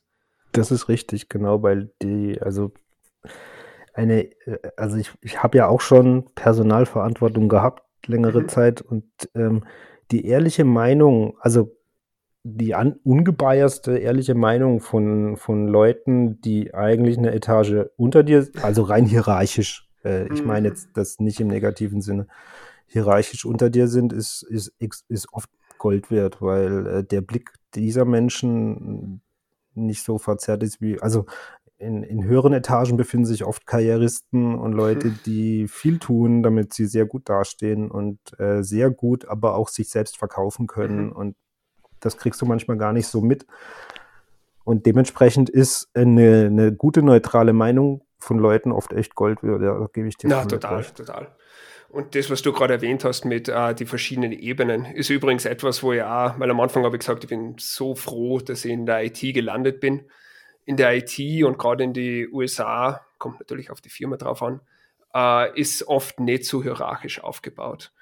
Ähm, das ist dann oft eher so in einem Level, beziehungsweise dass man mit Manager dann normal sprechen kann und dass man mhm. ein bisschen mehr das taugt man IT total. Also, dass man einfach mit einem T-Shirt reinkommen kann und mit dem genau. Manager irgendwie sagen kann, na, das ist ein Schatz, hoffentlich diplomatisch und hoffentlich, das ist der wichtige Teil, auch begründet, begründen kann. Warum. Genau, ja, nee, das ist ja das. Also, äh, diese Dudes-Kultur und dieses, also ich habe ja in, ein, in Deutschland bei dem deutschen äh, Internetunternehmen 1 und 1 gearbeitet, mhm. wobei die mit Internet wenig, naja, sie machen Internet, aber ist egal. Ähm, Und, nee, aber da ist es auch, also die, die, die Hierarchien sind flach und man kann auch einem Bereichsleiter in der Regel einfach mal reinspazieren, den mhm. anquatschen und ihm, hey du, ich habe da eine Idee, hey du, ich habe da eine Meinung. Also man braucht in diesen IT-Unternehmen, hat man weit weniger Berührungsängste und weniger Distanz und weniger dieses hierarchische Denken als in klassischen äh, alten sage ich mal, mhm. alten Firmen, da hast du komplett recht. Und das ist natürlich auch, dass du da halt mit, mit, mit äh, Heavy Metal T-Shirt und äh, äh, keine Ahnung, barfuß reinmarschieren kannst, ist überhaupt kein Problem. Das hat ist, natürlich gewisse Vorteile, ja. Mhm. Ja, man hat dann sogar teilweise mehr Credibility, wenn man im T-Shirt kommt, weil da geht man davon aus, dass die Person aus dem Engineering-Bereich kommt und in gewissen Firmen sind ja Engineers King. Genau. Und wenn jemand mit Anzug dasteht, ist der vom Sales Department und Sales Department, oh, reden wir lieber mit dem in T-Shirt, dem glaubt man mehr. Ja, ja, das, ich, ich kenne das bei mir. Mich, mich, mich haben sie oft zu Pitches mitgeschleppt, ähm, aber ich habe mich grundsätzlich geweigert, mir irgendwie einen Anzug anzuziehen und zum Schluss hieß es, zieh bitte keinen Anzug an, weil dann kannst du hier als IT-Nerd nochmal Eindruck schinden. Ja, das, das, das, ja, das so, so seitlich reinfahren, so ein bisschen unerwartet. Das ist, äh genau, richtig, ja. Und äh, ja, das stimmt. Ja, krass. Was ich übrigens zuerst äh, sagen noch erwähnen wollte, wie die ja. unterbrochen, aber dann doch nicht, äh, ist, was ich noch nicht erwähnt habe, ist ähm, in die drei Jahre, wo ich nicht gearbeitet habe, im zweiten Jahr, also vor einem Jahr, äh, habe ich meine Zeit damit verbracht, mit dem Rad zu fahren. Und zwar davor habe ich immer wieder ein bisschen, bin ich immer wieder ein bisschen Rad gefahren und bin draufgekommen, boah, das ist eigentlich voll cool. Und dann bin ich draufgekommen, mhm. dass es in Austin, Texas extrem viele und extrem gute Gruppenfahrten gibt, also mit vielen Leuten, die sich treffen und dann gemeinsam fahren und auch ganz viel Radrennen. Ja. Und dann habe ich mir überlegt, wie gut kann ich innerhalb von einem Jahr werden im Radfahren? Als in Road Cycling. Und ja. habe dann wirklich ein Jahr damit verbracht. Also ich habe dann auf Strava geschaut. In dem einen Jahr bin ich durchschnittlich zwischen 20 und 25 Stunden die Woche am Fahrrad gesessen. Respekt. Und, und, äh, und habe dann geschaut, okay, wie, wie gut kann ich werden? Und habe eigentlich nichts anderes gemacht, außer Radfahren, fürs Radfahren ja. vorbereiten und dann erholen. Ich habe nichts ja. anderes gemacht, außer. Super Leben, oder? Es ist total spannend und mir hat es ganz viel Spaß gemacht und ich habe ganz viel dazugelernt, ja. Ähm, Aber du musst ja auch, wenn du vorher gar nicht so wirklich gefahren bist, musst du ja einen Konditionsschub hingelegt haben. Also diese, diese, diese Kurve, die man da am Anfang hinlegt, ist ja, die hat man ja nie die wieder. Die ist hardcore, die ist hardcore. Ja, ja. Deswegen habe ich dann auch noch ein Jahr wegen vielen Gründen dann äh, ein bisschen aufgehört, unter anderem auch, weil Corona hat es keine Rennen gegeben und keine Gruppenfahrten. Aber okay. ja, ja, am Anfang, das erste Jahr, lernst du natürlich viel mehr dazu, wie sonst irgendwann. Das heißt, weißt du, wenn du ein Jahr Hardcore irgendwas machst, hast voll die. Aber das war, du bist, Du bist rein, rein Rennrad quasi gefahren. Genau, rein Rennrad, Was? am Ende dann immer mehr Gravel. Da ist dann in Austin ah, okay. immer mehr Gravel gekommen, aber das ist ja eigentlich dasselbe wie Rennrad, strategisch ein bisschen anders, aber sehr vergleichbar. Okay. Ja, nee, ich bin ja, ich habe ja hier, ähm, ja, ich habe zwei Gravel-Bikes. Mhm. Rennrad bin ich nie groß, ich hatte Single-Speed-Rennrad, bin ich eine Zeit lang gefahren. Ähm, aber sonst eigentlich hauptsächlich Mountainbike, wobei Cross-Country kein, mhm. ich bin nicht so der Downhill- oder Enduro-Typ und jetzt fahre ich eigentlich seit zwei Jahren nur noch Gravel. Ähm, ja, Gravel ist das Coolste. Das ist so wie auf der Straße, nur ohne Autos und total relaxed und ein bisschen ja. Natur und das ist, und auch von den Rennen her ist super spannend weil ja. äh, Radrennen auf der Straße sind sehr, sehr strategisch. Äh, ja. für, für, unsere Zuhörer, es funktioniert so, die Person, die ganz vorne äh, fährt, verbraucht circa 30 Prozent mehr Energie als alle anderen, weil der Windschatten beim Radfahren so extrem stark ist. Und das macht so einem Radrennen ganz, ganz, ganz strategisch. Sogar wenn du mit Team unterwegs bist, da ah, hin und her und dann gibt es am Ende die, die gut sprinten können und was auch total spannend ist. Aber beim Gravel hast du es viel weniger, weil du hast viel mehr, bist langsamer und hast viel mehr Reibung durch die Straße. Das heißt, es ist einfach, wenn sie irgendwer hintut und voll viel, äh, voll viel einlegt, wenn du direkt hinter dem fährst, brauchst du vielleicht 10% weniger Energie. Aber da kannst du einfach, äh, kannst, kannst einfach voll, voll die Energie hinknallen und sagen, okay, let's see what you can do strategisch. Es ist, es ist weniger ein Teamsport als, als äh, Straßenrennen. Ne? Genau, Straßenrennen genau, ist ja dieses, wen verheizen wir da vorne und äh, Boah, was auch nee. so cool ist, war, ich, ich, bin der Beste zum Verheizen überhaupt. Mir macht es so Spaß fürs Team zu arbeiten. Das, nee, ich, also ich, ich frage mich ja, warum ihr, aber ich, ich verpower mich halt gerne aus. Ich, ich kann das total vorstellen. Vorne bluten, bis, bis der Arzt kommt und dann halt tot umfallen. So, das ist das ist eins, was mir im Radfahren halt Spaß macht. Ja, ja und es kommt da auf den Typ drauf an. Äh, also wenn man sich mit etwas länger beschäftigt, kommt man dann auch so auf Details drauf. Wie zum Beispiel äh, beim Radfahren, es gibt dann die verschiedenen Typen. Also ganz am, am einen Spektrum hast du Leute, die sehr gut für circa drei Sekunden Power bieten können. Das sind dann ja. die Sprinter, die sind eher breiter und ganz am anderen Ende also vom Spektrum. Also muskulös und, genau, und halt, genau, äh, genau und also man kann das, also vielleicht mal so, so ein klassischer äh, Berg, Bergflitzer, das, der ist so vielleicht 1,70 hoch und wiegt 59 Kilo und ist ein ganz dünner Mensch und er kann ewig lange da die, diesen Berg hochfahren und so ein Sprinter ist halt 1,80 und wiegt 90 Kilo, aber das sind halt alles Muskeln. Aber wenn der bis zum Ende kommt, mit allen anderen gleichzeitig, dann zerfleischt er alle. Genau. Und genau, und am anderen Ende, wo ich dann bin, hast die Leute, die halt 60 äh, Minuten relativ viel Power geben können, aber halt äh, also eher so, so, so, so, so auf lange Dauer das, das machen können. Aber du bist da tatsächlich dann in einem, im Hobbyteam gefahren? Genau, ja. In, ja. genau, also ich bin dann innerhalb von einem Jahr bin ich auf Cat 3 hochgestiegen. Es gibt da fünf ja. Kategorien, bei fünf startet man und ich bin dann auf Cat 3 gekommen. Mit Team und äh, es war äh, unglaubliche Erfahrung ähm, das war, war echt, echt spannend. Und vielleicht, äh, äh, um da einen Zusammenhang zu, zu machen, also beim Radfahren bin ich dann draufgekommen, okay, es gibt verschiedene Typen. Und ich bin dann draufgekommen, okay, ich bin sehr gut, wenn es lange geht und aus irgendeinem Grund bin ich sehr gut beim Bergauffahren, obwohl ich eigentlich mhm. 1,80 groß bin. Aus irgendeinem Grund beim Bergauffahren bin ich besser als alle anderen. Habe ich genau das gefunden, was für mich perfekt ist. Und dann bin ich eben draufgekommen, uh, it's a bit corny, aber bin ich draufgekommen, dass im, im Jobleben habe ich das nie so wirklich gefunden, was mir so voll taugt. Weil irgendwie, wie ich am Anfang gesagt habe, das Interface, Design und dies und jenes, ja, das war alles cool, aber so, so wirklich so genau das, wo ich dann so, da, wirklich das Ding, das habe ich nie gefunden. Und deswegen war vielleicht dann auch ein Grund, warum ich gesagt habe, okay, das mit der Arbeit und so, ja, schauen wir mal, was das sonst so gibt.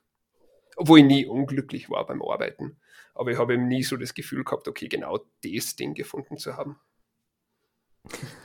Vielleicht das lernt man heute durchs Radlfahren. Ja, ja, ja, ja, wahrscheinlich schon. Also man, man lernt, also bei mir ist es oft so, meine Interessen wechseln. Also ich war jahrelang Frontend-Entwicklung begeistert, dann habe ich jahrelang Backends entwickelt, dann habe ich jahrelang Suchmaschinenoptimierung gemacht, das mache ich heute auch noch. Ähm, was bei mir nie weggegangen ist, ist das Radfahren irgendwie. Also bei mir kann es kann dunkel, ich bin hab hier, ich habe hier Flak, äh, damit ich im Dunkeln fahren kann. Ich habe Regenklamotten, dass wenn es draußen pisst, dass ich fahren kann. Mhm. Und ich habe komischerweise nahezu nie Motivationsprobleme, abends zumindest nach dem Arbeiten nochmal eine Stunde oder zwei aufs Rad zu sitzen, einfach weil ich da Bock drauf habe. Mhm. Das ist so eins, eine Konstante in meinem Leben, die ist bisher nicht weggegangen. Seit 20 Jahren nicht. Ja, aber ich finde es ja ganz wichtig, dass man solche Sachen hat, beziehungsweise findet im Leben. Ähm, es können viele Sachen sein, es kann eine Sache sein, aber ich finde es ganz wichtig, dass man irgendwas hat neben der Arbeit, idealerweise, wenn es zeitlich und von der Energie her äh, zulässt, dass man irgendwas hat. Weil dann, falls man es jemals erreicht, falls das das Ziel ist, nicht mehr zu arbeiten, ähm, spätestens in der Pension, äh, braucht man halt noch irgendwas außer die Arbeit. Und kann ich, kann ich bestätigen. Ähm, also ich sehe genügend Leute jetzt auch in meinem Umfeld, die jetzt in Pension sind und nicht mhm. so hundertprozentig wissen, was sie mit ihrer Zeit anfangen sollen. Und wenn du da konkrete, also wenn es nur etwas ist, was dich ein, zwei Stunden am Tag beschäftigt, ist schon mal sehr geholfen, was dir Spaß macht und wo du Lust mhm. drauf hast, weil da musst du dir nicht permanent neue Dinge suchen oder ausprobieren und kommst auch nicht in dieses Grübeln, was du jetzt noch für Nutzen hast. Was oft so ich den Eindruck habe, was viele halt haben, wenn sie, wenn sie keine konkrete Aufgabe mehr, oder nicht gezwungen sind, irgendwas zu genau, tun. Genau. Nee, ich glaube, die Arbeit verdeckt es oft ein bisschen. Weil eigentlich hat ja jeder diese Fragen, oder was mache ich mit meinem Leben, warum mache ich das, wie ich das machen, was macht mir Spaß. Aber die, es ist oft recht einfach, dass Sachen im Leben das verdecken, wie zum Beispiel die Arbeit ähm, oder Familie oder sonst was. Und ich finde das ja nicht schlecht, aber grundsätzlich die, diese, diese, diese Kernfragen, die hat man ja immer. Und dann irgendwann, wenn etwas wegfällt, wenn zum Beispiel die, die Kinder von daheim wegziehen, wenn man ja. keinen Job mehr hat oder so, dann bleibt man halt übrig und kommt drauf, okay, diese, diese Kernfragen sind noch da. Und die sind bis heute ungeklärt sozusagen. Ja, ja gut, da gibt es keine Antwort. Also ich nee, bin bestimmt nicht die, der Weiseste, aber auf was ich draufgekommen bin, so was will im Leben, was macht mir Spaß, was ich, ich habe keine Ahnung. Das, was jetzt gerade für mich passt, das passt, aber so, ja, wirklich höheren kann, Sinn oder sonst was. Pff. Nee, an den glaube ich persönlich jetzt nicht so wirklich, sondern ja, es, das Leben ist halt da, es will irgendwie gelebt werden und äh, wenn du wenn du, wenn du, ich, ich sehe es halt immer, ich sage halt immer, ich, ich, muss bei allen meinen Entscheidungen moralisch so sein, dass ich in den Spiegel gucken kann und äh, äh, Leute, äh, ja, keine Ahnung, ich will, ich, ich, ich habe es mal gesagt, ich will ein netter Mensch sein, so im Rückblick und niemanden irgendwie schaden oder sonst irgendwas. Aber das ist ja auch kein Lebenssinn, sondern das ist halt ja nur eine, eine Art und Weise, es zu, zu verbringen. Aber was jetzt, du fährst jetzt aber weniger Rad, ne? so wie ich das verstanden habe wieder, oder? Genau, also ich bin ein Jahr ganz, ganz viel gefahren und ein bisschen davor, ein bisschen danach. Dann sind wir übersiedelt nach Boulder und es ist eine mhm. Covid-Pandemie, hat stattgefunden oder findet statt. Uh, was bedeutet, dass es keine Gruppenfahrten gibt. Und mir hat eigentlich das mit in die Gruppenfahrten immer meistens Das Team Spaß hat dir Spaß gemacht. Genau, das, das ist bei mir. Ich, ich, ich, ich fahre am liebsten allein. Ja, aber das ist auch voll okay. Das ist, das ja, ist ja das ja, Schöne am Fahr Radfahren, da gibt es was für alle. Ähm, aber deswegen habe ich dann einfach äh, zurückgestiegen und jetzt bin ich, den Winter bin ich sehr viel Skitouren gegangen, was in Boulder total mhm. toll geht. Also Skifahren, nur halt mit bergauf gehen und wandern. Ich bin den Colorado Trail zum Teil gegangen. Das ist eine Wanderung auf äh, Boulder liegt sehr hoch, also es ist sehr hoch in den Bergen, also über 3000 Meter bist du unterwegs und da, da, ja. da gehst du dann wochenlang irgendwo hin und äh, hast meistens kein Handyempfang, siehst vielleicht zwei, ja, zwei Leute am Tag und also ich habe dann ein bisschen vom Colorado Trail gemacht. Ich kenne nur, also ich habe mich mal mit diesem Appalachian, Appalachian yes. Trail beschäftigt, der geht ja auch quasi einmal durch die USA, also von äh, Georgia zu Maine, glaube ich. Also genau. rechts an der Ostküste entlang. Genau. Und das, also ich fand es ja spannend, dass es da so, also es gibt ja überall solche Fernwanderwege, mhm. aber dass die halt, ähm, ja, das ist wie wahrscheinlich bei uns so Jakobsweg wandern, nur weit nicht so überlaufen und äh, ja. Ja, in Europa, also es gibt wunderschöne Berge in Europa, gerade in Österreich. Ja. Ähm, aber der Unterschied dort ist,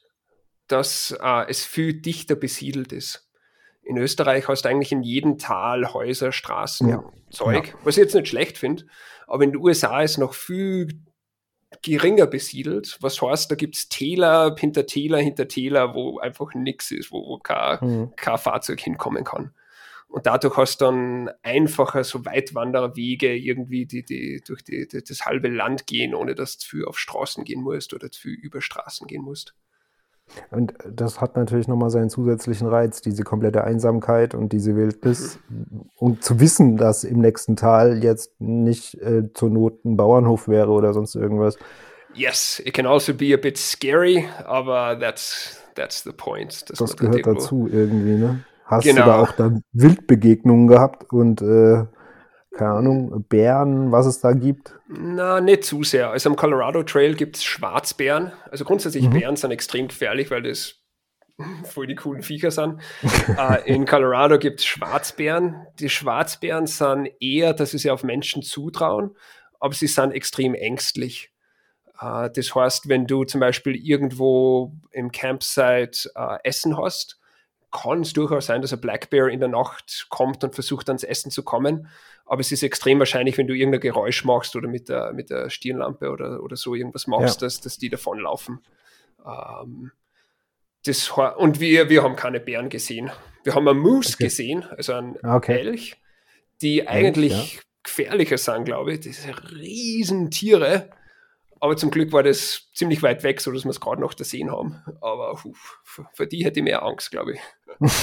Aber ihr habt quasi dann noch in der Wildnis gecampt, oder?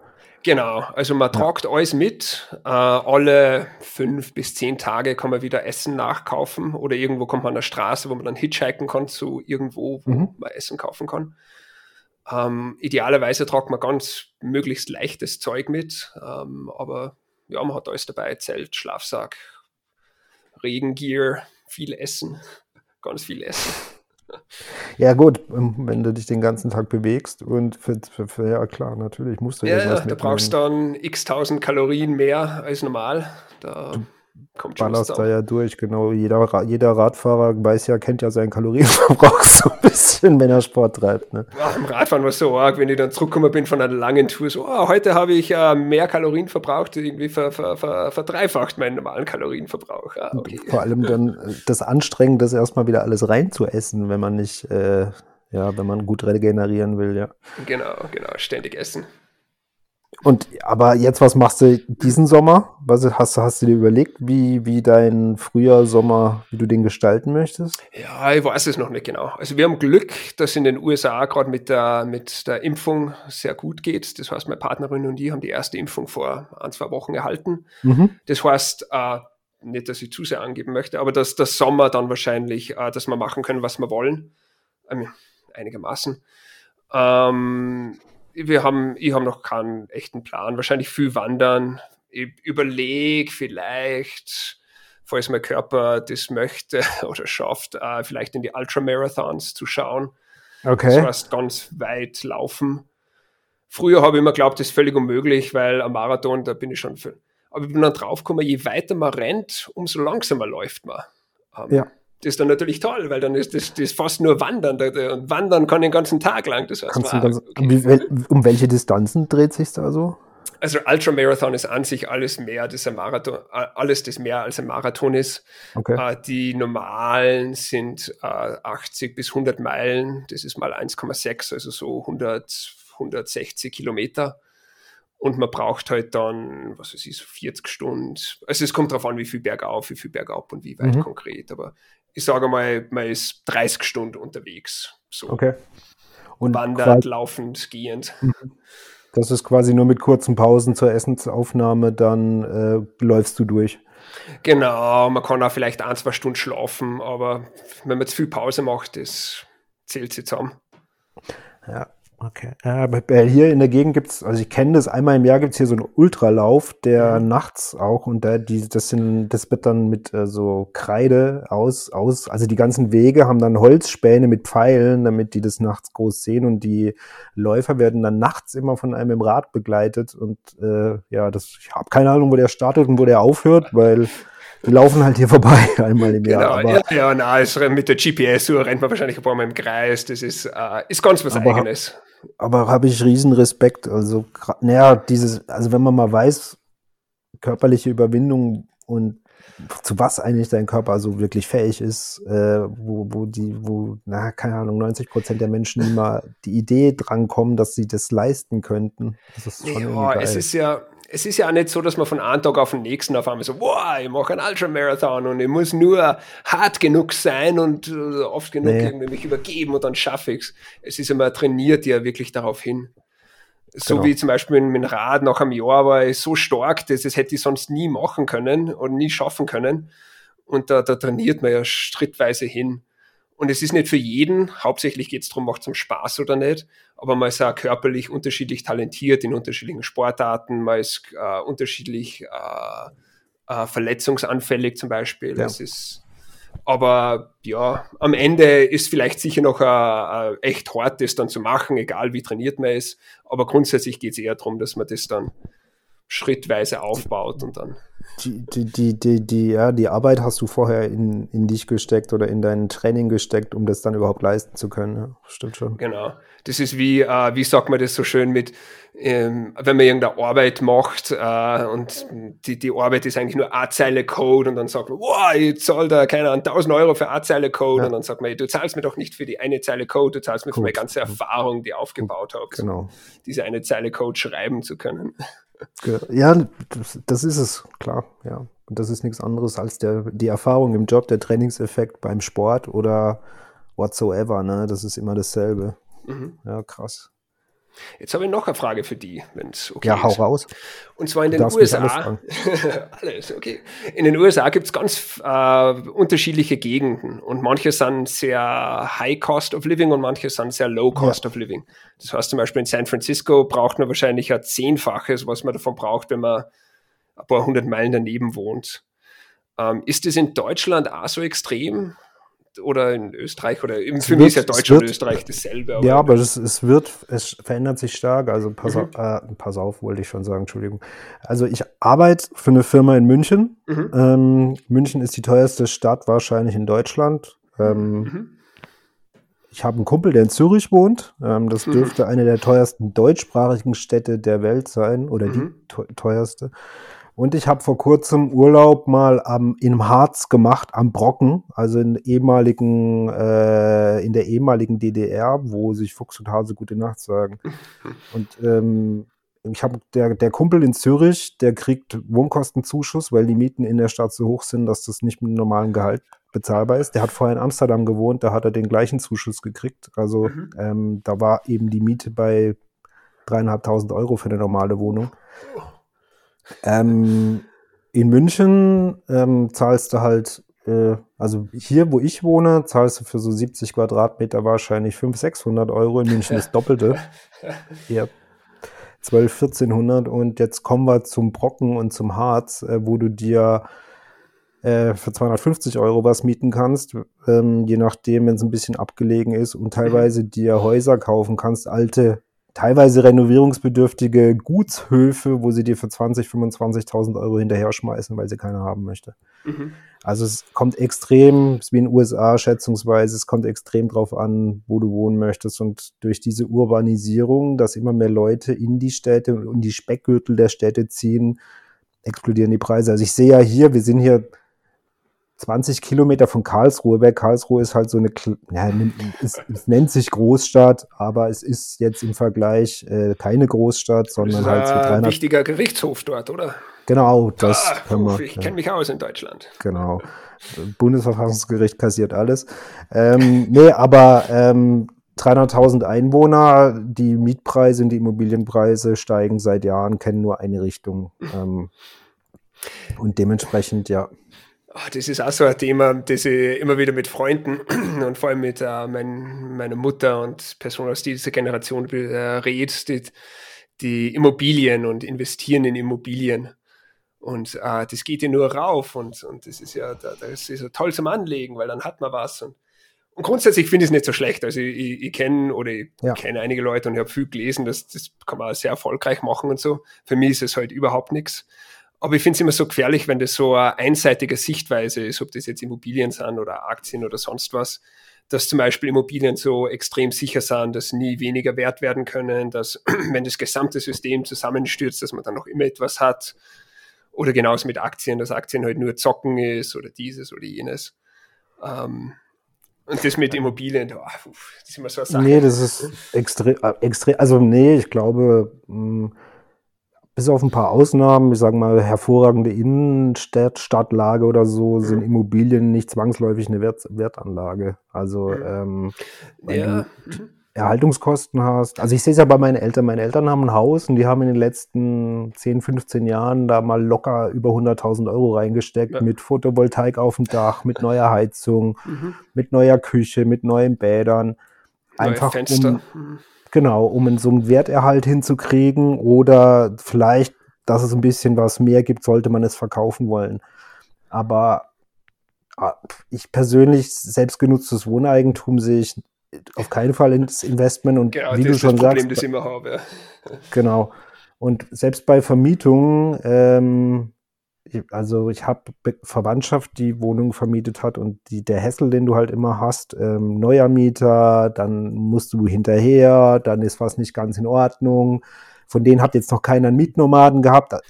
Also deshalb will ich das jetzt gar nicht ansprechen, aber da hätte ich gar keinen Bock drauf. Also ja, nicht, dass ja, mit dem mich morgens anruft, die Wasserleitung geht nicht mehr und ich so, ah nee, ich will jetzt lieber Radfahren gehen sozusagen ne, ja. und muss mich dann um die Wasserleitung kümmern. Nee, Hätte es ist halt Arbeit. Es ist, ja. äh, für manchen ist das ein cooler Job, den taugt das, habe ich Freunde, aber für mich, ich bin viel zu faul für das. Ähm, ja, aber so faul kannst du ja gar nicht sein. Ne? Doch, doch.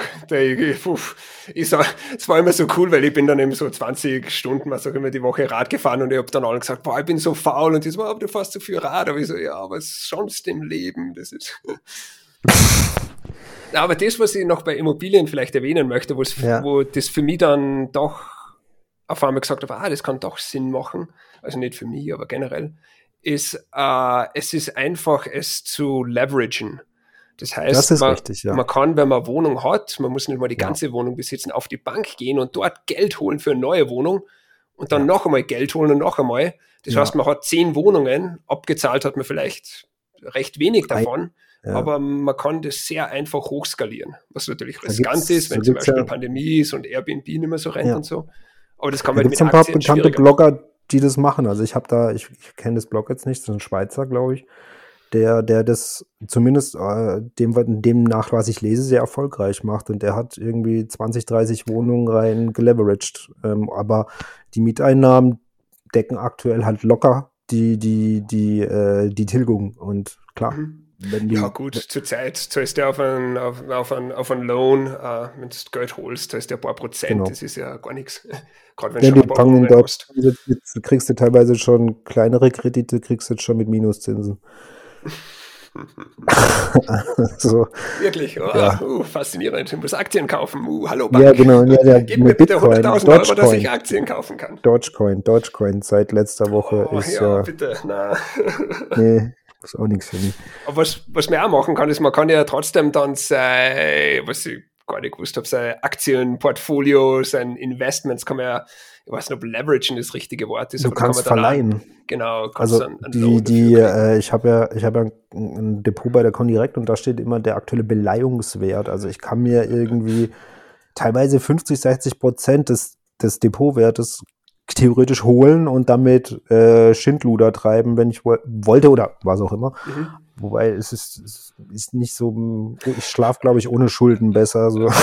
Also ich glaube zwar grundsätzlich an einen S&P 500, aber uh, ich weiß nicht, ob ich da auf einmal so viel Schulden machen möchte, nur dass nee, ich so sehr dran glaube. Auf, auf Kredit, äh, genau, das wäre auch nichts für mich. Ja, das stimmt. Hast du sonst noch Fragen an mich? Ah, das war ja jetzt. Ähm ja, also ich, ich habe nur deinen halben Block gelesen. Nein, nicht einmal deinen halben Block. Ich habe nur gewisse, Ach. also ich, ich, weiß nicht, was ich da ist. Uh, ja. Nee, du, nicht, ich will dich jetzt nicht in irgendwas rein. Also du musst. Nein, nein, nein, also, also ja, Basti, okay. Also du bist Single, oder?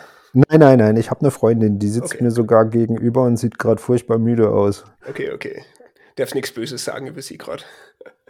Ich glaube, aber sie, sie, hat Kopfhörer auf, okay. Weil es ist ja, wenn man gemeinsam wohnt, ist ja grundsätzlich ein bisschen einfacher, Geld zu sparen. Ja.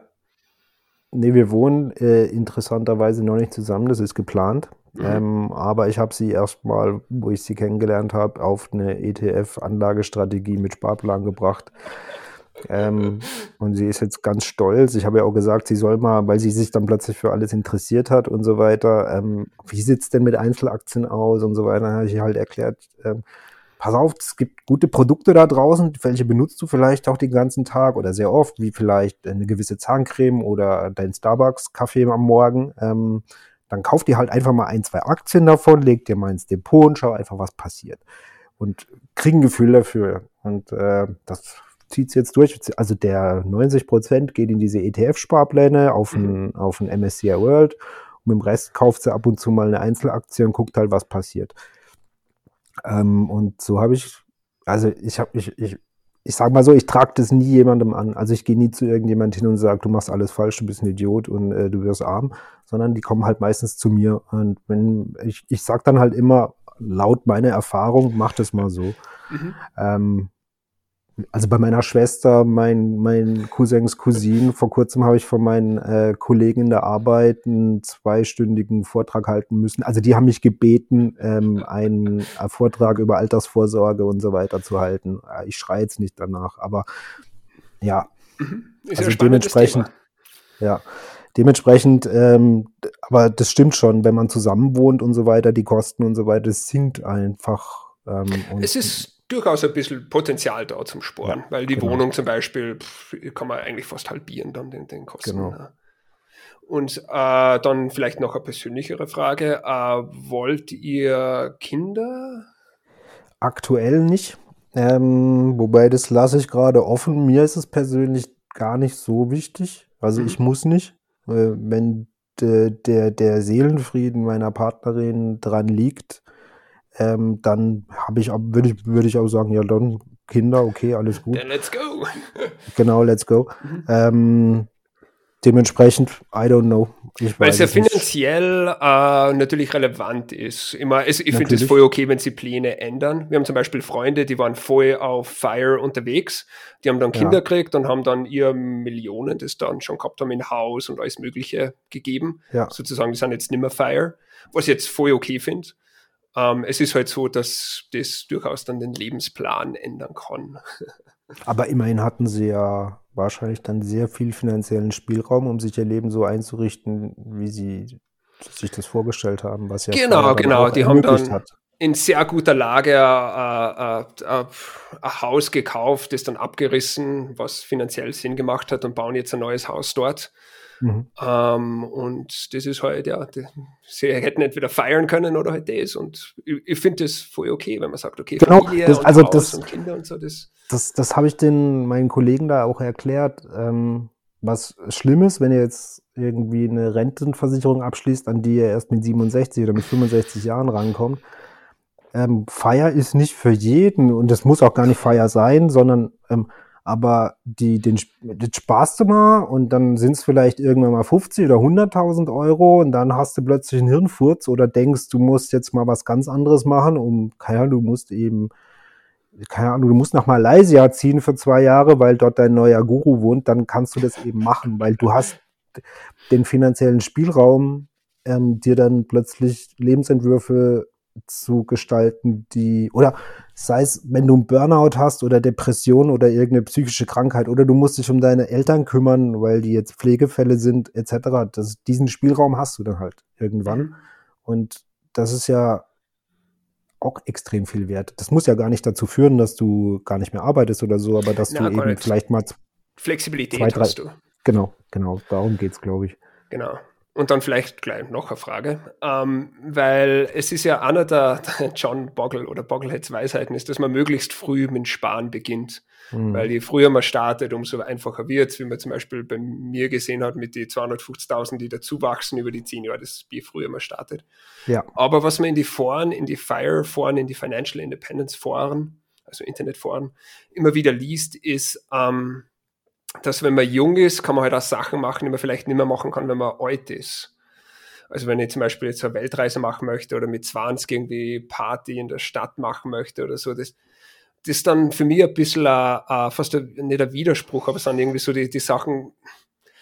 Und ich, deswegen also, mhm, meine, meine Frage ist jetzt, wenn, wenn du noch ja. einmal starten könntest, äh, würdest du einfach von 20 an gleich voll eine buttern für 10 Jahre und dann Financial Independence oder würdest genau. du eher? Also wenn ich das, wenn ich das Wissen von heute hätte, würde ich das tatsächlich so machen. Muss also ich, direkt mit ich, 18 vorher gleich Job. Muss ich hart gestehen, genau. Ja, ähm, äh, aber das Wissen hatte ich damals nicht. Ich hatte auch keine Ahnung von Geldanlagen und habe gedacht, wenn ich Aktien hin und her verkaufe, ist das clever, weil da bin ich ein ganz großer Fisch und super wichtig, was alles nicht geklappt hat. Aber ein zweites Ding, das ich festgestellt habe, ähm, ich war mal länger in Mali unterwegs und das ist sehr beschwerlich und da war ein 76-jähriger Österreicher dabei, ähm, der das alles anstandslos mitgemacht hat. Der war körperlich natürlich noch fit und gesund, mhm. ähm, aber ich glaube nicht, dass, also ab einem gewissen Alter ist natürlich sowas vielleicht nicht mehr unbedingt möglich, aber ich glaube, heute werden die Menschen so alt und sind körperlich lange so fit, ähm, dass es, dass du ähm, auch durchaus die Lebensträume noch später erfüllen könntest, wobei ich keinen sagen würde, warte ab. Also wenn du jetzt einen mhm. dringenden Traum hast und kannst es dir leisten, dann mach das, weil du kannst morgen überfahren werden vom Bus und dann ist es vorbei, dann hast du es nicht gemacht. Also. Na, absolut. Das ist äh, eines der wenigen Weisheiten, die ich, äh, glaube ich, geschafft habe, ist, dass wenn man, egal was man macht, ob ich jetzt für Feier hinspare oder schon Financial Independent bin oder 20 Jahre bin und egal wo ich gerade bin, wenn ich mit dem, was ich jetzt gerade mache, unzufrieden bin,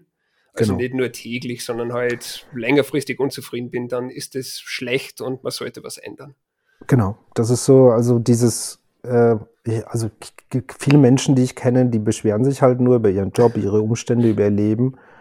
Ähm, ich sage dann, äh, einem Bekannten sage ich immer, ja, Alter, akzeptier's oder änder's, aber hör auf zu motzen. Also, weil ja, Motzen da ist so das, da geht ums Motzen, aber das geht. Ja, aber Motzen ist für mich so das armseligste. Du kannst dich, du, du darfst dich gerne mal aufregen. Aber wenn du dich zwei Monate über das Gleiche aufregst, dann solltest du anfangen, mal drüber nachzudenken, ob es nicht vielleicht an dir liegt und ob du was ändern musst. Das so, also.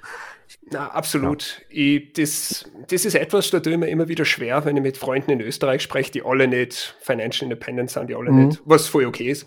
Was ich immer schwer tue, ist, wenn sie irgendeinen Job haben oder irgendwas in ihrem Leben, mit dem sie unzufrieden sind, aber es eben nicht ändern wollen. Und ich denke mal, immer für mich ist easy, weil erstens bin ich extern, zweitens bin ich mittlerweile alt und habe Geld und bla. Aber ich dann denke mir immer, boah, das war doch, man könnte doch, wenn du einfach Job wechseln würdest, könntest du da 30 Prozent mehr rausverhandeln. Oder wenn du genau. einfach dieses oder ja, du, Oder du könntest auch glücklicher sein, weil du vielleicht genau. aus, aus einer schlechten Situation rauskommst oder du vielleicht einen netteren Chef kriegst oder es nicht mehr so, so viel Überstunden Jobs. schrubben musst. Genau. genau. Du musst es halt nur dich trauen. Also, und das ist halt, und es funktioniert nicht immer. Und ich verstehe das auch oft voll, dass man, dass man sich dann nicht traut, weil wenn man wirklich in der Position ist, ist es nicht so schwarz-weiß, da gibt's viel, das ist alles komplizierter. Aber von extern ist das oft so, so klar und so offensichtlich. Und das ist ja. etwas, da, da tue ich mir manchmal etwas schwer, dann von meinen, wie gesagt, sehr angenehmen Positionen, dann irgendwie so, ah, so, ah, warum nicht, warum nicht? Ja, ja, wobei mehr als sagen kann man es nicht. Ich sage immer, die Leute müssen es irgendwann selbst merken. Du kannst sie zwar so ein bisschen in die Richtung schicken oder mit der Nase so ein bisschen draufstoßen, aber äh, du kannst die Leute, ich glaube, oft, die Leute kann man nicht ändern, die müssen schon wollen und sie müssen, und das Leid muss so groß sein, dass sie wollen oder ich weiß es nicht, es, aber. Man muss es selbst lernen. Man muss es ja. selbst erfahren. Wenn ich jetzt zurückreisen könnte und mir vor 20 Jahren sagen könnte, oh, nimm diesen Job oder dies oder jenes. Ich, vielleicht würde ich es machen, aber ich würde nicht verstehen, wieso. Ich würde nicht, man, man muss einfach die Fehler machen, man muss es selbst lernen. Und genauso was zum Beispiel mit Radlfahren, da habe ich alles mögliche an Strategien gelesen, im, im boah, dieses und jenes und ja nicht das und ja nicht das im Rennen machen und dann bist du im Rennen und machst genau die Dinger die und dann gleich, denkst du so, die okay, genau. jetzt weiß ich, jetzt weiß ich, weiß ich so. Ja, genau. Jetzt, jetzt habe ich den Schmerz gespürt. Das ist, dieses kollektive Wissen ist uns nicht. Wir, müssen's, wir müssen die Fehler selbst machen. Ja, ja ist vielleicht eh besser so. Und deswegen ja. taugt man unterrichten. Dann kann ich den Studenten sagen, die Fehler, die ich gelernt habe, kann ich zwar nicht eins zu eins weitergeben, oder, aber ich kann es zumindest darauf Du kannst zumindest versuchen, es zu vermitteln. Ne? Genau. Das ist jetzt ein extrem schönes Schlusswort, Phil. Ähm, wir haben jetzt über, über eineinhalb Stunden gequatscht. Es, war auf jeden Fall äh, also, also ich, äh, ich glaube, wir müssen nochmal irgendwann quatschen, wenn du Bock hast. Äh, das hat mir sehr viel Spaß gemacht. Das hat mir sehr viel Inspiration vor allem gebracht, mal wieder eine andere Weltanschauung zu sehen und andere Inputs zu kriegen. Ich glaube, deshalb mache ich das auch. Und ich möchte mich echt bedanken für deine Zeit und äh, genau, ähm, super Geschichte auf jeden Fall. Und äh, ich wünsche dir und deiner Frau alles Gute für die Zukunft.